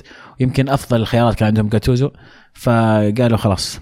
وإضافة للكلام هذا اللي قاعد تقوله بعد لو تذكرون في حلقة حكينا عنها الوضع المالي اللي مالكيه إي سي ميلان والديون اللي شروا فيها النادي أتوقع أن إقالة المدرب تكلفك cost أكثر ولا تكلفك تكلفة أكبر لازم تعاقد مع مدرب جديد. يدخلك في فترة عدم الوضوح والضبابية في آه، الفترة القادمة وكانوا يبغون يتحاشون الشيء هذا على أساس أن تكاليف التمويل ما ترتفع عليهم. طبعا هذا تحليل شخصي مني فأتوقع أن هذا الشيء اللي كان رادهم يمكن جاتوزو لأنه اسم معروف اسم يعرف الميلان والميلان يعرفه آه، جاي حقق إنجازات مع الفريق فيمكن يقلل شوي من ال- الضبابية هذه لكن مدري الميلان لو إنهم بيديرونه زي ما قاعدين يديرونه السنوات الماضية الله يستر لأن أحس حطته نفس حطة إنزاجي الحين. آه، شفنا قبله يعني آه، سيدورف ما نجح وما طول وبعده إنزاجي برضه نفس الحالة قلنا لاعب كان في الفريق وذو خبرة ويقدر ينتشل المعنويات والكلام هذا لكن آه، ما شفنا التأثير. يعني جاتوزو اللي يفرق عنهم انه عنده شوي خبرة في التدريب لأن شفناه يدرب في السيري بي ودرب أتوقع في اليونان. سلتك الظاهر راح.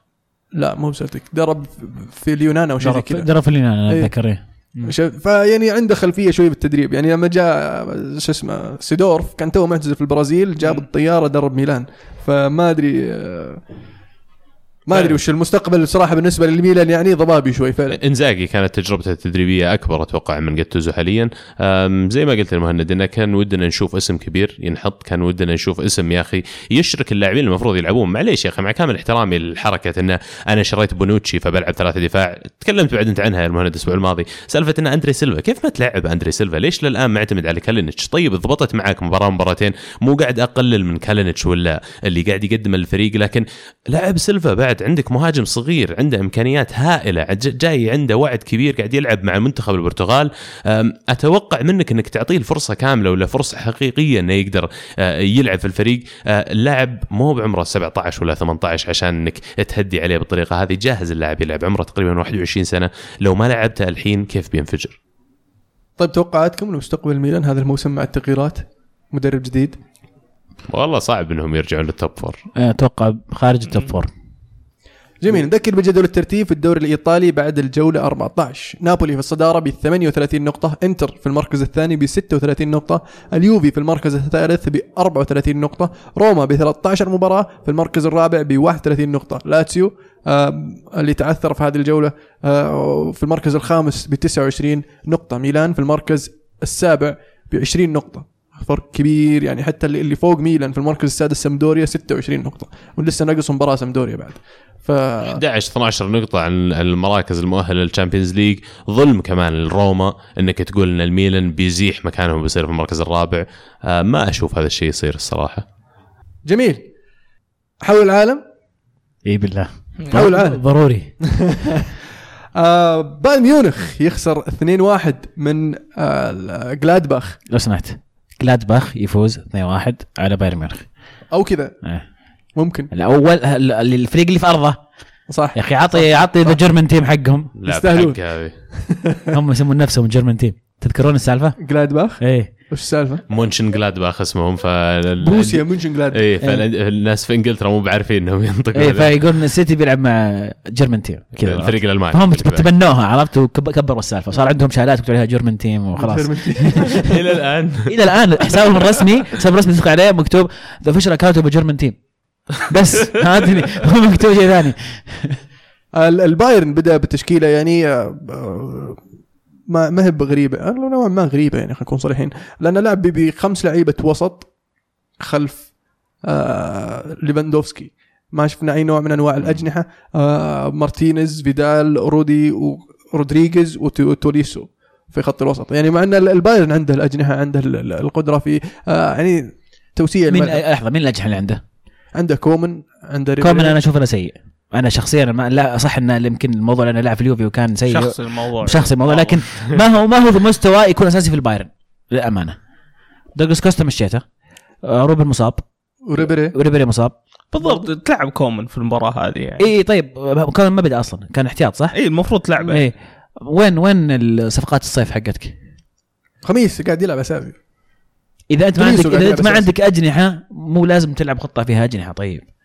يعني شوف لا صعب إنك ما تلعب في خطة ما فيها ناس يلعبون. ما عنده ما عندك ما. عندك ما عندك أجنحة. ما عنده ما مهاجم عندك ثاني عشان يلعب اصيبوا مهاجم كلهم. إيش تسوي؟ لازم تحط ناس وايد. شو تسوي؟ ألعب راسين حربة طيب. ألعب آه، مولر وجنبه. عاد للأمانة اللي ذكرتهم مثلا توليسو وحتى خميس قاعد يلعبون مرة كويس مع بايرن أنا أشوف. بس مو أطراف. حتى مولر مصاب. حرام تظلمهم كيف أطراف.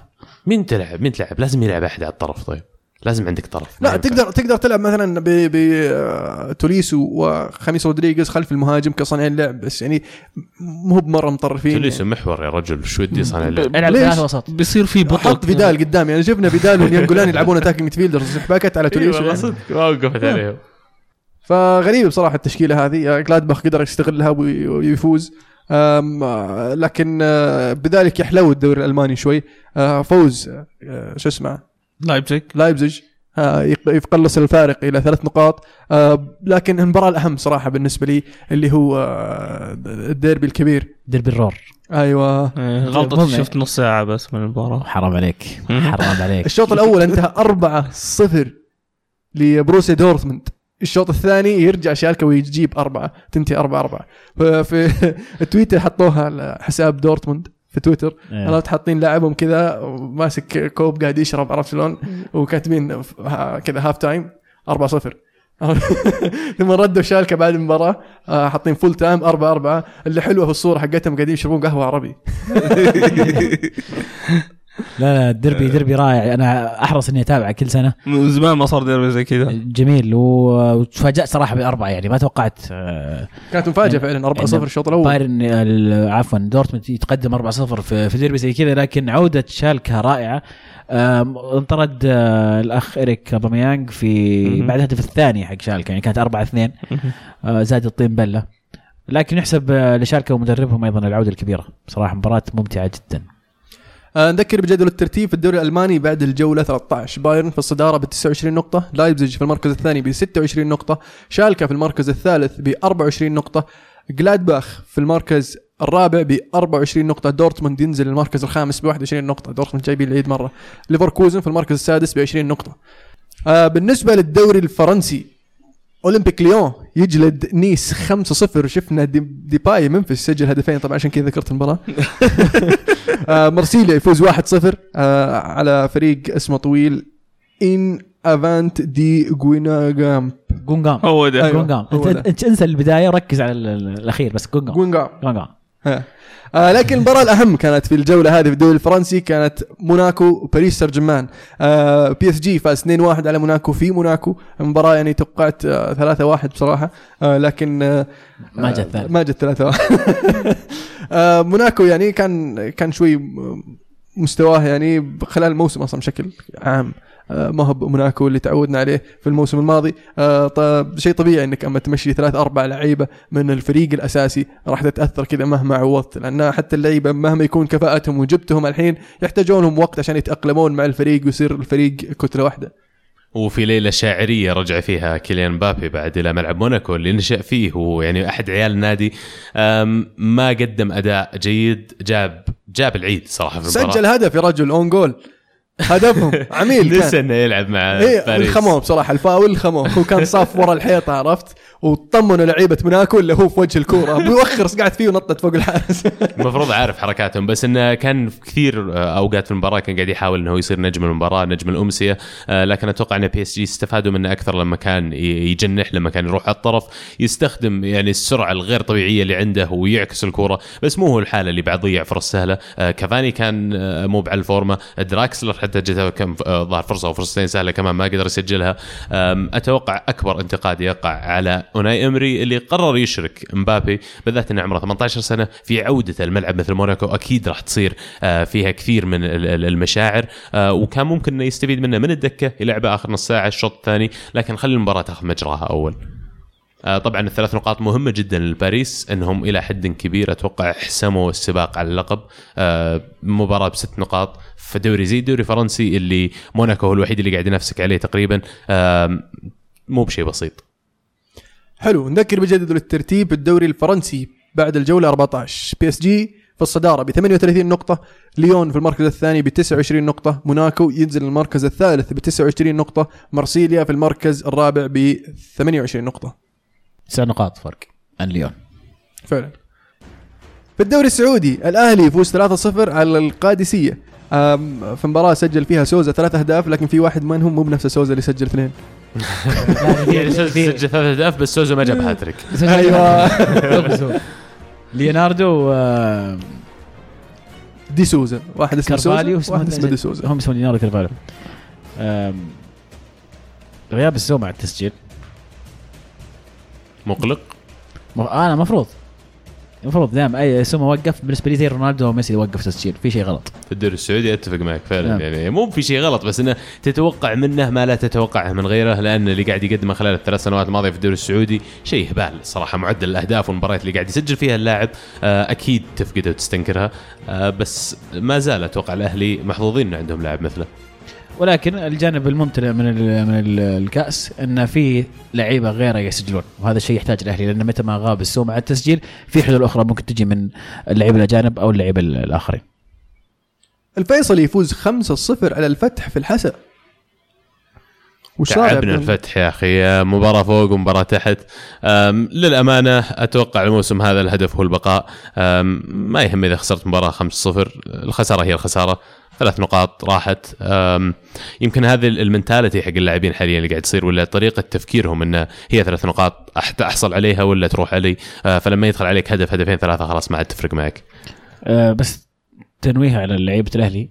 ليوناردو دا سيلفا وكلاديمير دي سوزا. آه. مو بنفس ال- العيلة. تعطيني معلومات غلط يا المو؟ مكتوب سيلفا يعني سوزا عندي. عيال عمي يمكن. ممكن. من بعيد عرفت؟ عيال خالة. أقرب.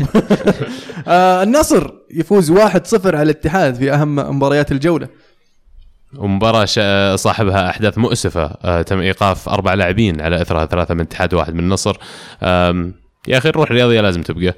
ما نحب ترى كجمهور لما توقف المباراة ولا يصير في أحداث هواش وغيرها في الملعب. أنا جاي أشوف كورة يا أخي ما جيت أشوف مصارعة. فعلا. والله صدق يا أخي وفوزير ما زال بالنسبة للنصر قاعد يقدم أداء كويس قاعد يتحسن كثير اللاعب اللمسة الأخيرة قاعد تخونه عرفت؟ قاعد يوصل قدام مرمى يسوي فيلم بس ما ما يعرف يسوي الباس اللي قبل جول ما يعرف إنه يعلقها في زاوية مثلا. زي ما حكينا قبل إنه في المغرب اللاعب سمعته كبيرة جدا ويتوقع منه الكثير وأنا أتوقع إنه يمكن أحد يمكن هو أفضل أجنبي موجود في النصر كبوتنشل والنصر خطوات كويسة صراحة فتره ماضيه آه، فوز على الرائد والحين فوز على الاتحاد. آه، في مباريات يعني آه، مهمة إذا أنت تبغى ترجع تنافس على اللقب لأن ترى ما بعد انحسم باقي كثير في الموسم. آه هذا سؤالي. وين تشوف النصر في الموسم هذا يعني؟ والله إذا كملوا زي ما هم قاعدين يسوون يا أخي ما عندهم بطولات مشاركات خارجية عرفت؟ تفرغ لل- للبطولات اللي في الد- في الدوري والكاس. الفريق المفروض إن العناصر الموجودة قادرة إنها تنافس حتى على أكثر من بطولة. فأذكركم موسم اللي تشيلسي ما كان عنده مشاركات آه، خارجية وقدر إنه يحقق الدوري قدر إنه يقدم أداء أكبر من اللي متوقع منه لأن تركيزه ينصب على بطولة واحدة. فالنصر المفروض إنهم آه، يستفيدون من الراحة اللي يحصلون عليها أكثر من الأندية الأخرى ويقدرون فعلا إنهم يقدمون آه، أداء يقدر يرجعهم المنافسة على اللقب. خصوصا إن الهلال اللي هو المرشح الأول أصيب إدواردو قلت لنهايه الموسم فأكيد حتى حظوظ الهلال راح تتأثر بشكل أو بآخر بغياب لاعب مثل أنت ادواردو ناسي إن الجلاد موجود. الجلاد مو مسجل فاسي بس إنه موجود في الدوري. حساس صاير المو اي بس ما كان هياط ما كان هياط المهم آه بس فعلا النصر آه يعني اللي, اللي عثره هذا الموسم اللي هو تغيير المدرب آه والمدرب الجديد بادي شوي شوي ياخذ ياخذ على الفريق وشفنا أداءاته يعني قاعد تتحسن وهذا شيء إيجابي للفريق وللدوري ككل. بالنسبة لنادي الشباب اللي خسر 3-1 من الفيحة. طبعا فريقين يعني في في يسمونه danger zone وبفوز الفيحة يطلع من ال danger zone وينزل الشباب إلى آه، يعني مراكز الهبوط. آه طبعا الفيحة كلنا نعرف إن استثمروا كثير في ناديهم خلال الصيف الماضي. وهذا اللي يبين في مباريات زي كذا. المباريات اللي يقد لما يقدمون أداء كويس ما تستغرب عليهم. الف- الفريق اللي نقوا عليه المبالغ هذه عشان يقدم في المباريات اللي مثل مباريات الشباب وغيرها. آه لكن للأسف يلقون نفسهم هم والشباب في المراكز الهبوط وما أتوقع إنه يطولون لا هم ولا الشباب. آه، بس آه، شيء طبيعي لما تشتري 11 12 لاعب آه، لموسم جديد فياخذون وقت أساس إنهم يصيرون آه، فريق واحد. لأن كل واحد جاي من جهة وكل واحد جاي من ديرة وكل واحد جاي ف اسأل مونتلا يا رجال يعلمك فعلا. آه لكن الشباب آه يعني ما أشوفهم يعني في أفضل حال من بعد إقالة سامي. آه هل ال- ال- ال- المشاكل الخارجية هي للحين الحل؟ آه هي المشكلة عفوا هي هي العذر خلينا نقول أم آه أن ال- ال- اللاعبين بدوا يحسون أنهم خارج ال- ال- المنافسة خارج ال- آه، أجواء اللعبه هذا عتبي يا أخي على الأندية السعودية بشكل عام وعلى إدارات الأندية السعودية، لازم تفرق بين لما يكون النادي يمر بأزمة فنية في الملعب ولما فريق- أو النادي يمر بأزمة فن غير فنية ما لها أي شغل بالمدرب ولا باللاعب، فإذا أنت قاعد تصير عندك مشاكل إدارية ولا مشاكل آه، سوء نتائج الفريق، ترى مو دائما المدرب ولا اللاعب هو المسؤول الأول والأخير، مرات في ظروف خارجية تأثر ف إذا أنت بتشتغل على الظروف الخارجية تحلها خلي المدرب ولا اللاعب مكانه خليه يدرب يا أخي خليه يلعب لأن النتائج ما راح تتغير كثير وما أتوقع زي ما قلت يا ألمو أن الشباب في وضع أفضل حاليا بعد إقالة سامي. طبعا ما أنبسط لما يقال أي مدرب وطني لأن فعلا متعطشين لوجود مدربين وطنيين على كفاءة عالية. يا أخي كان حطيت واحد منهم الحين يدرب المنتخب. جميل. آه نذكر بجدول الترتيب ولا يعني في آه مباريات ناقصة وفي أفلام. ليش لا؟ خلينا نذكر بجدول الترتيب. آه الأهلي في الصدارة بعد 11 مباراة الهلال في المركز الثاني بثمان مباريات طبعا 24 نقطة نسيت أقول. الأهلي؟ الأهلي في الصدارة ب 11 مباراة 24 نقطة. الهلال في المركز الثاني بثمان مباريات و20 نقطة. النصر في المركز الثالث ب 10 مباريات و19 نقطة. الفيصلي في المركز الرابع ب 10 مباريات و19 نقطة. الباطن في المركز الخامس ب 10 مباريات و15 نقطة. بنعد الفتح في المركز السادس. الاتحاد في المركز السابع ب 11 مباراة 13 نقطة. والشباب في المركز ال 12 11 مباراة و10 نقاط. وتعقيبا على مركز الفتح لما أقول إنهم في خطر ولا الهدف إنهم آه، ما يهبطون لأن النتائج اللي قاعد تصير لما تتذبذب بالطريقة هذه ما تطمن ترى على مستوى الفريق إنه بيقدر يمسك مركز السادس ولا السابع ولا في mid table زي ما يقولون. آه، خوفي على الفريق إنه يرجع يلقى نفسه في مراكز الشباب وفيحة ويصارع عشان يبقى في الدوري الممتاز. جميل. نوصل لبطل وبصل فقرة بطل وبصل أنا أبغى أبدأ بالبطل بالنسبة لي إشبيليا إشبيليا اللي يقدر يقدر يقلب الطاولة في مباراتين متتاليتين وسجل ثلاث أهداف. كان خسران 3-0 و- وقلبها 3-3 ثم قلبها من 2-0 إلى 3-2 وبالنسبة للبصل طبعا آه، سالم الدوسري أكبر بصلة في الموسم. آه، أما الهدف آه، صراحة في أهداف آه، كثيرة الموسم ذا. لكن نرجع لك نرجع لك نرجع لك. نرجع لك. طيب أنا بالنسبة لي بطل الأسبوع بالنسبة لي شالكة. الرجعة من بعد 4 0 ترجع ل 4 4 هذه لازم تستاهل عليها بطل. بصل اعطيه لدورتموند اللي كان فايز 4 0 وفجأة تعادل 4 4 يمكن بالأخص ابوميانج اللي أخذ الكرت الأحمر اللي خلى اعطى أعطى يمكن ال- الأفضلية لشالكة. إنهم يرجعون. هدف الأسبوع بالنسبة لي هدف ويليان. قاصدها ولا مو قاصدها الهدف خالع. آه، ذكرت الهدف. هدف جريزمان في ال Champions League. يستاهل. حق آه، آه، حسب بالنسبة- ال Champions League.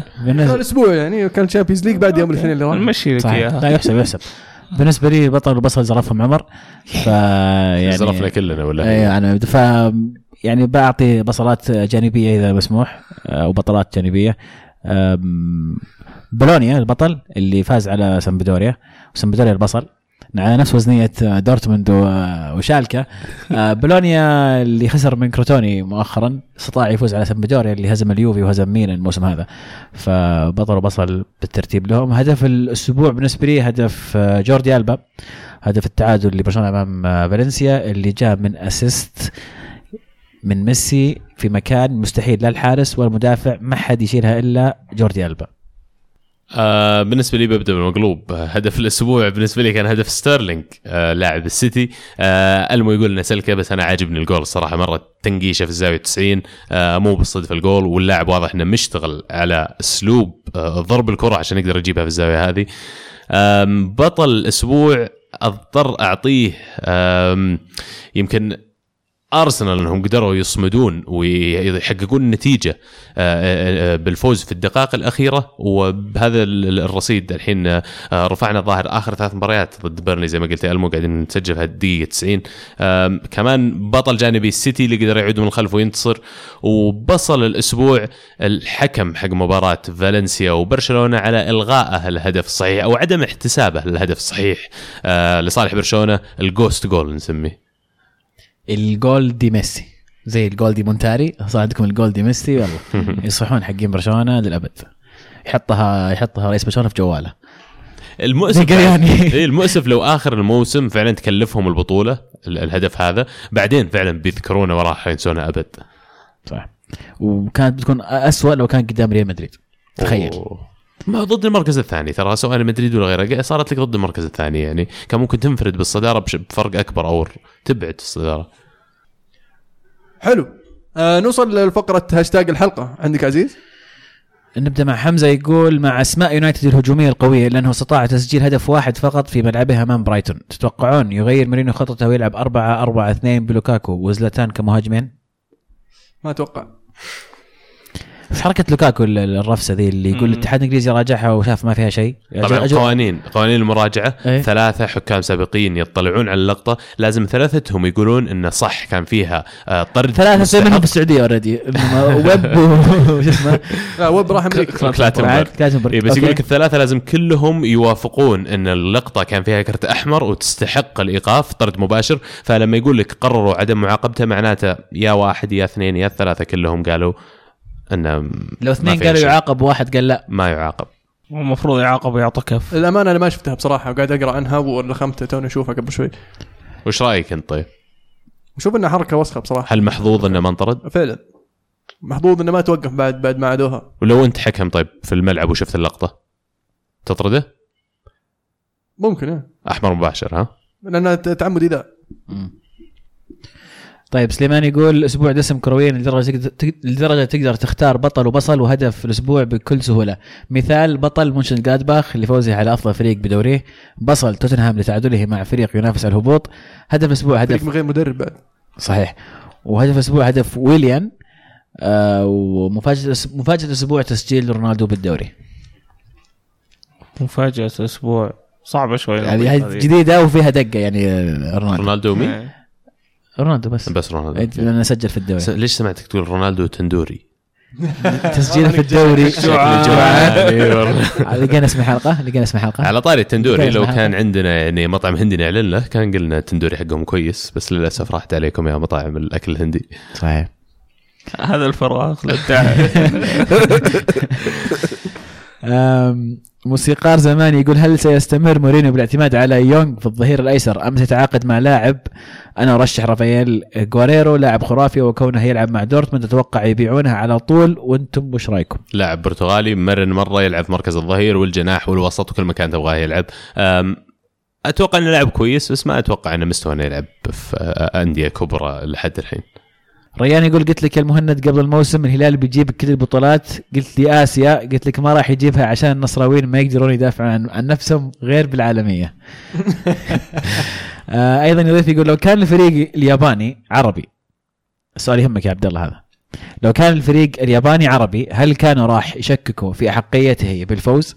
خصوصا المعلق آه فريق يلعب البطولة من عشر شهور ويقول ما يستاهلها. أنا اللي شفت إن الهلال لو لعب يوم كامل ما كان بيسجل.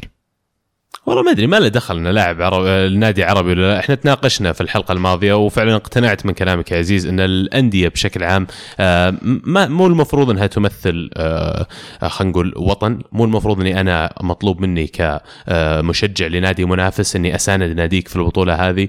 الولاء والدعم واللي فعلا يمثلنا كلنا هو المنتخب. ولهذا في فريق يروح يشارك في كأس العالم منتخبات يعني في الأخير. بس أتوقع فعلا إن الهلال كان هازم نفسه بنفسه. ما كان الموضوع ان أراهم مقفلين ترى حتى تقفيلتهم ما هي بذاك الشيء المعقد اللي ما صار قبل. زي ما قلت انعادت النهائي حق سيدني مرة ثانية. كنا نشوف نفس المباراة عرفت؟ آه الهلال استحواذ بس شو الفائده في الأخير؟ أنت ما أنت بقاعد تدخل منطقة جزاء حقتهم ما أنت بقاعد تهدد مرماهم. على العكس هم هجماتهم قاعدين يهددون مرماك بشكل أكبر. آم، ما أدري الصراحة إيش أقدر أزيد بس hard luck أو مبروك المركز الثاني depend كيف تشوفونها شراييني تتقطع لليفربول يقول رأيكم في انضباط دفاع الليفر؟ وهل من انضباط دفاع الليفر واستق... واستقطاب فان دايك؟ سيجعلنا نتأهل لدوري الأبطال أم فقدنا الأمل؟ ومبروك لدب التعادل. الله يبارك فيك. آه، الليفر يعني حتى في مباراة ال Champions تشوف ال- الدفاع قاعد يرقل. أنا ما أشوف انضباط صراحة. ما في أي انضباط شايفين. انضباط يا شباب أنتم؟ آه، أنا أشوف دفاعهم لسه. يبي له شغل آه، كبير آه، حتى حارس يمكن يبي لهم برضه حارس. ضعيف حارسهم. معليش منو ليه؟ لما تقول لي إن في أندية كانوا ينافسونهم عليه أقول معليش بس جوهم الأندية اللي ينافسونهم. حارس أقل من عادي. ليفربول يحتاجون حارس عليه الكلام. بس في نفس الوقت لا يروحون ينقون لي 50 ولا 60 مليون على حارس لأن فريقهم يبي له ترقيع أكثر من كذا. حسن يقول الفترة القادمة آه، هي أصعب اختبار اليوفي في كل البطولات بشكل عام هارد لك عبد العزيز اسوء أسبوع على مستوى كرة القدم. آه شكرا لك يا أخوي حسن. الأسبوع القادم أو الجمعة بالتحديد اليوفي راح يلعب مع نابولي. بعدين في مباراة Champions League مصيرية آه، يعني للتأهل. بعدين بعدها مع إنتر. للفريقين ترى مصيرية. صحيح. اليوفي ونابولي. لا أنا أتكلم عن ال Champions League مباراة ال Champions League. إي مباراة ال Champions League. نابولي آه، لازم إيه. يفوز وأمل إن السيتي يفوز على شختار. صح. بس ما أدري أحس نابولي ما ما همهم ال Champions League مرة. ال- ال- القصد إن راح تلعب أنت مع الاثنين اللي قدامك. آه نابولي. والإنتر. ففعلا أيام مهمة جدا. آه يمكن تحدد موسم اليوفي بشكل عام. سايلنت يقول من تتوقعون يدرب المنتخب السعودي في المونديال بعد إقالة باوزه هل تشوفون المنتخب في تخبط؟ في المونديال ناصر الجوهر. لا جد جد يعني ناصر أنا ما- أنا, أنا صادق. يا أخي شفناها- شفناها أكثر من مرة صراحة يعني، سمعت. مانشيني طلع اسم مانشيني وسمعت عودة فان مارفيك. مر أحسن قرار يسوونه يرجعون بس المفروض أصلا المفروض إنك تقول أنا آسف ما إيه تعال. شلون بترجع أصلا؟ آه، اسمع أنا آسف. آه، تبي تسكن في أمستردام اسكن وين؟ ما تبي أنا ما دخل بكيفك. بس تعال آه، صب الحق. ما بقى شيء بقى ترى ترى تأهلنا معك وكذا. يعني إيه، المفروض إنك تجي تدربنا في الكاس ترى كذا يعني، نمزح. كذا نمزح. بس ما أشوف في أسماء ثانية. وهل المنتخب في تخبط ما أبغى أستبق الأحداث وأقول إيه الآن لأن ما أدري إيش قاعد يصير. إحنا مو المنتخب اللي بيتخبط. الاتحاد السعودي اللي بيتخبط. المنتخب يوم كان يلعب وكان مأدي صح ثم خبط الاتحاد السعودي وخبط المنتخ- المنتخب معه. هذا اللي صار. حوسة فعلا إدارية. شالت المدرب وحطت المدرب. صايرين trigger friendly ذكروني كثير انديه والمنتخبات عالميه أم، صعب يا أخي إنك تشيل مدرب قبل بطولة بست شهور وتجيب لك بديل مناسب. حتى لو جبت مانشيني ولا جبت اسم مشهور هذا مشكلتي معه. مو ترى اللي بينجحك هو اسم مشهور. اللي بينجحك واحد عارف إيش قاعد يسوي؟ أتوقع إن المفروض تركيزه دفاعي يعرف شلون يصف دفاعنا. يبي له واحد قريب من الدوري عارف اللعيبة اللي جاي بيدربهم. مانشيني okay يمكن عنده خطط وعنده ذا بس ما يعرف اللعيبة اللي جاي بيدربهم أصلا ولا يعرف إمكانياتهم. وش سوى مانشيني بعدين مع الفرق؟ يعني؟ أي فريق يروح يروح يكب فلوس ثم يجيب الدوري بالليلة ويجيب العيد في ال Champions يعني وش وش بيسوي لك مع المنتخب؟ ما يقدر يكب فلوس عشان يوصل يسوي فريق. ولا؟ ولا. ما ما اي يعني المنتخب أحس يحتاج مدرب تكتيكي. يحتاج مدرب يجي يعلم اللعيبة كيف يدافعون كيف يلعبون. كونتي بصراحة. كيف يلعبون مرتدة. والله يعني يا ليت يا ليت. فاضي يجي يدرب. المنتخب السعودي كاس العالم ثم يرجع تشيلسي عادي. أنا ما عندي مشكلة على طاري كونتي. أسمح له. على طاري كونتي. مشاري يقول كونتي وتصريحاته على الإدارة وسياساتها في الانتقالات الصيفية من فترة لفترة هل هي بداية النهايه لمسيرة كونتي؟ ولو طلعت توقع يرجع لليوفي ولا يروح ميلان. هذا هذا السؤال مرة في كلام واجد. كثير قاعد يطلع إنه بيروح الميلان. إيه؟ ويقال إن الميلان. ينتظرون إن كونتي يصير حر عشان يتعاقدون معه. يمكن يرجعنا هذا كلامنا عن جاتوزو انه حطته يمكن يألمو يمكن خيار مؤقت إلين يلقون الخيار. اللي هم يبحثون عنه. كل- ولو نجح بيخلونه لنهاية كل الموسم. مكان المشكلة. هذا هذا اللي قاعد أسمعه في لو تقرأ الصحف. وين؟ آه، بيروح كل مكان. ما ما- مو مو- مو بس بيروح الميلان إنتر بيروح بيروح إنتر بيرجع يا أخي ذا الكلام كل شوي. يتكرر. ما ما في شيء. ما, ما في أي شيء يعني يدل على الكلام اللي قاعدين يقولونه. وللحين يعني okay دو في الدوري مو قاعد يسوي كويس. بس عندك السيتي قد- يعني قاعد. قاعد يطالب هو كثير بأنه يصير في حركة في سوق الانتقالات في January. فأتوقع إذا ما صار في أي نوع من أنواع الحركة ممكن يكون الحين آخر الحين موسم. المفروض المفروض بعد طلعت آه، شو اسمه ايمينالو خلاص المفروض إنه يعني الموضوع في زمام يده. المفروض هو اللي يقدر يقنع ال ال يعني يا هذه ما, ما يعرف اسمها ما أقدر انطق اسمها. أو يق أو هو يقدر يقنعون أبراموفيتش إنه يجيب لعيبة يعني. ما, ما في أحد بينهم. المفروض. عموما بس جزئية السؤال اللي تقول يرجع اليوفي أنا استبعد إنه يرجع اليوفي صراحة. أتوقع طلع بطريقة صار في خلاف بينهم. ما أتوقع ان الآن الفترة هذه ممكن يرجع. يمكن أقرب الميلان الإنتر إنتر مستقرين مع سباليتي على ما يبدو الموسم فيمكن أقرب يكون ميلان. لا اليوفي يبونه ولا هو يبغى اليوفي فأتوقع زي ما قلت عزيز إنه مو بإنه سالفة اختلاف بسيط. لا طالعين طفشانين من بعض عرفت؟ فما أتوقع. بيرجعون. آه فيصل يقول أدري سؤال شاطح بس لو قدرتوا ترجعوا لاعب واحد معتزل لكرة القدم الحالية مين راح ترجعوه في أي فترة له؟ تييري اونري 2003 فريقي ولا أي أحد؟ آه لاعب واحد معتزل. مارادونا. رجع مارادونا نابولي. آه رونالدو. الفينومينو. المعتزل يعني ما هو واحد رونالدو أصلا. okay. أنا برجع كرايف. استهبال كرويف أشكركم. على التنويع. عبد الله تحب تراجع جوابك؟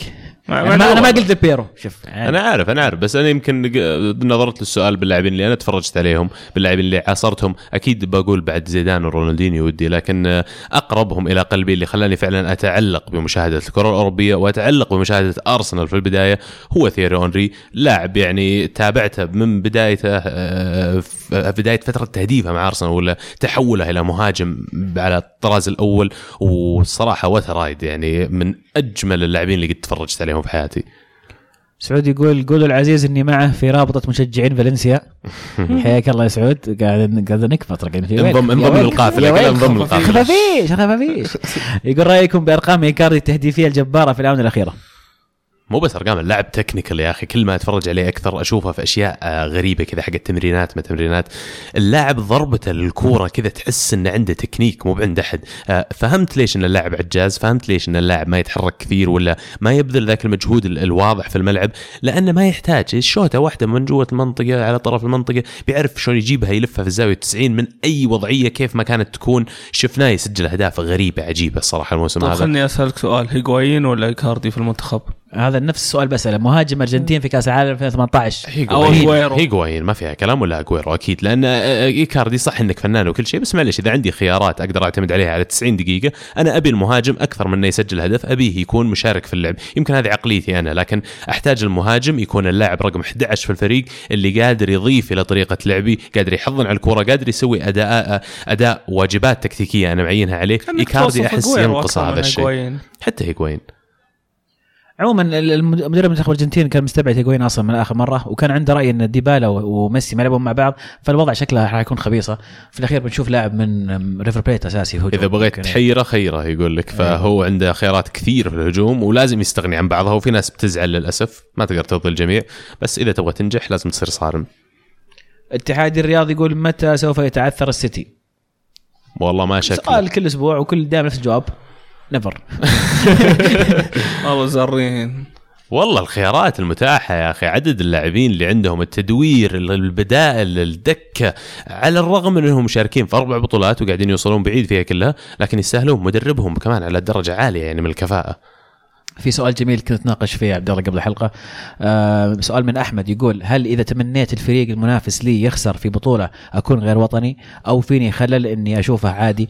أنا اشوفها عادي إن أنا أشجع النصر ولا أهتم في مبارياته ولا حريص عليها مرة بس أتمنى إنه الهلال يتعثر في أي منافسة دام الموضوع داخل سياق الكرة. ما أعتقد في أي شيء. واستمروا بالتوفيق. والله. عنده وجهة نظر ولا هو؟ في الأخير يعني الرأي رأيك يعني هو طيب يعني يمكن تشجع أنا أكثر واحد لكن آه، نشبت على الموضوع شوي هذا آه، أنا أكثر شيء كار يعني قاهرني اللي راحوا شجعوا راوا واللي رايحوا وشروا تيشيرت راوا آه، هذا this is too much معليش ليه؟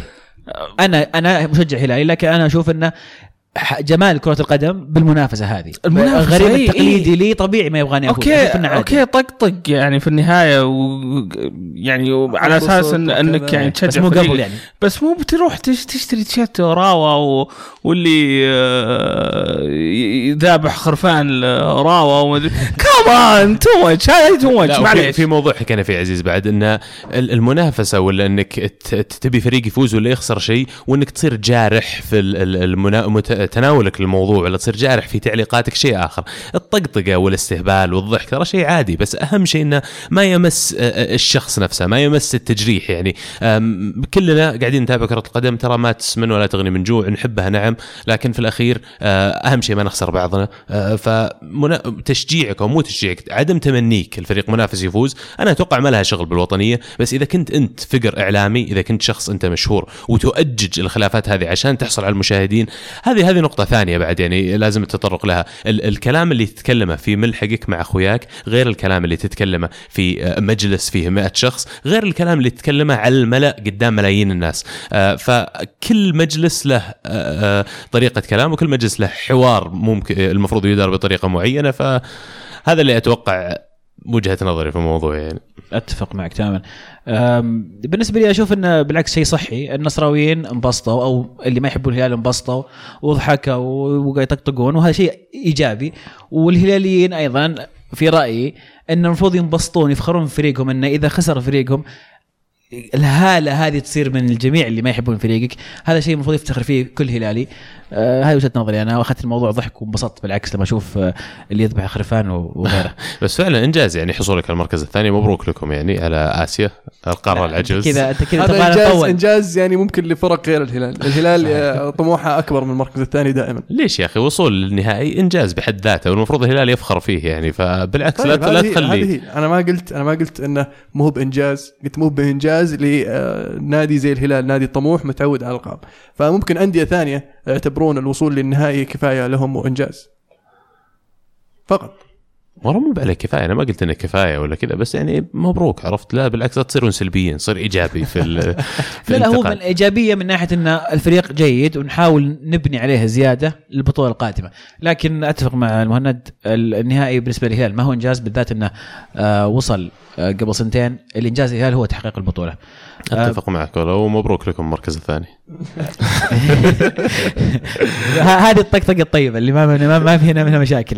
ناخذ مشاركة أخيرة من أحمد يقول أول شيء البودكاست مرة رائع واستمروا بإذن الله من نجاح إلى نجاح صراحة تقدمون شيء جدا مشرف أفضل من اللي نشوفه على التلفزيون. سؤالي هل تعتقدون انه الأندية الإنجليزية تسوي شيء في الأبطال السنة هذه أو البطل راح يكون من أسبانيا نفس العام؟ والله شكرا لك أحمد على الكلام ال- ال- الإيجابي ودائما نتحمس والله لما نسمع منكم هذا الكلام. شاكرين ومقدرين لمتابعتكم ودعمكم. أما الأندية الإنجليزية أتوقع السيتي يمكن هو النادي الوحيد المرشح إنه يسوي شيء في الشامبيونز السنة هذه. إيش رأيكم؟ أتفق معك. أم، الأكثر جاهزية وأكثر خطورة أه، مانشستر سيتي. استقرار فعلا. عناصر مدرب. فعلا. ب- بالنسبة للأندية الثانية بصراحة بشكل عام أشوف بي إس جي برضو من ضمن ال- ال- ال- المرشحين. ريال مدريد برشلونة وبايرن ميونخ واليوفي آه مستوياتهم ما تدري وش وضعها. فيعني بس ما يفاجئونك لما يجي نهاية الموسم وفجأة الفريق ضابط وقاعد يلعب على مستوى عالي. بالعكس بالعكس آه ف- فرق كبيرة في الخير آه لكن أم، إذا ما طلعوا بعض فما زلت ماني متأكد من الفريق اللي ممكن يطلعهم غير طبعا بي إس بي إس جي ومان سيتي. ما عليك بايرن بياخذ الشامبيونز. والله لا تستبعد بايرن. فعلا مستويات صاعدي بس الخسارة الأخيرة هذه اللي حكينا عنها حاليا الوضع فعلا ال- ال- الطرق ممهدة لسيتي وبي اس جي في وجهة نظري لكن من هنا إلى يناير لما يصير تقرا دور 16 راح تتغير أشياء اشياء. كثير وتشوف فرق رجعت وفرق نزلت فاذا ما تغير الوضع أكيد سيتي راح يكون له دور ومن كبير أخطر الأشياء في الكورة ترى أن فريقك ي peaks بدري أنه. يوصل قمة مستواه بدري في الموسم لأنه بعدين لما يجي فترة الحسم شهر ثلاثة شهر أربعة شهر خمسة اللاعبين هذول قد انهم بذلوا مجهود جبار خلال الموسم وبدأوا يتعرضون للإصابات ولا لنزول المستوى آه والظروف كثيرة ثانية. فسيتي يمكن وضعهم أسلم من بي إس جي من هالناحية لأن بي إس جي اعتمادهم بشكل كبير على الثلاثي اللي في المقدمة. السيتي يعتمد على مجموعة أكبر من اللاعبين بعضهم حتى في الدكة اللي يعتمد عليهم السيتي فعشان كذا يمكن أشوفهم مرشحين أكبر أنهم آه، خلينا نقول يتحملون الضغط على جميع الجبهات. كذا نكون خلصنا فقرة الهاشتاج. آه، شكرا لكل من شاركنا رأيه أو, أو أرسل سؤاله. آه، بشاركونا الأسبوع القادم على هاشتاج الكورة underscore معنا 98 بغيت أقول slash slash slash slash. لا هذاك بودكاست ثاني.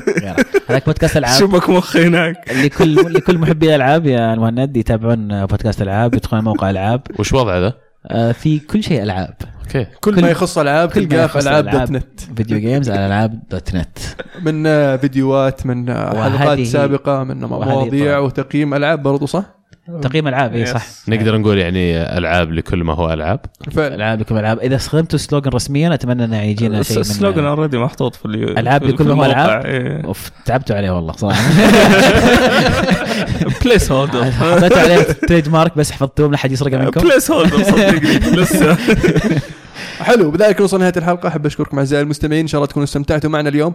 وبرضو أبغى أذكركم تابعونا على تويتر ساوند كلاود ايتونز سناب شات انستغرام ويوتيوب برضو. الأسبوع هذا في فيديو راح ينزل إن شاء الله على اليوتيوب. إن شاء الله. ترقبوا الفيديو وأعطونا رأيكم ويعني انتقاداتكم شلون ممكن نتحسن نطور الفيديو شلون المحتوى هل هو مفيد هل آه، تحتاجون تفاصيل أكثر آه، تحتاجون آه، مواضيع فيعني عاد استرسلوا في في ال comments على الفيديو نفسه. كانت الكرة معنا. الحين الكرة معكم. تمام.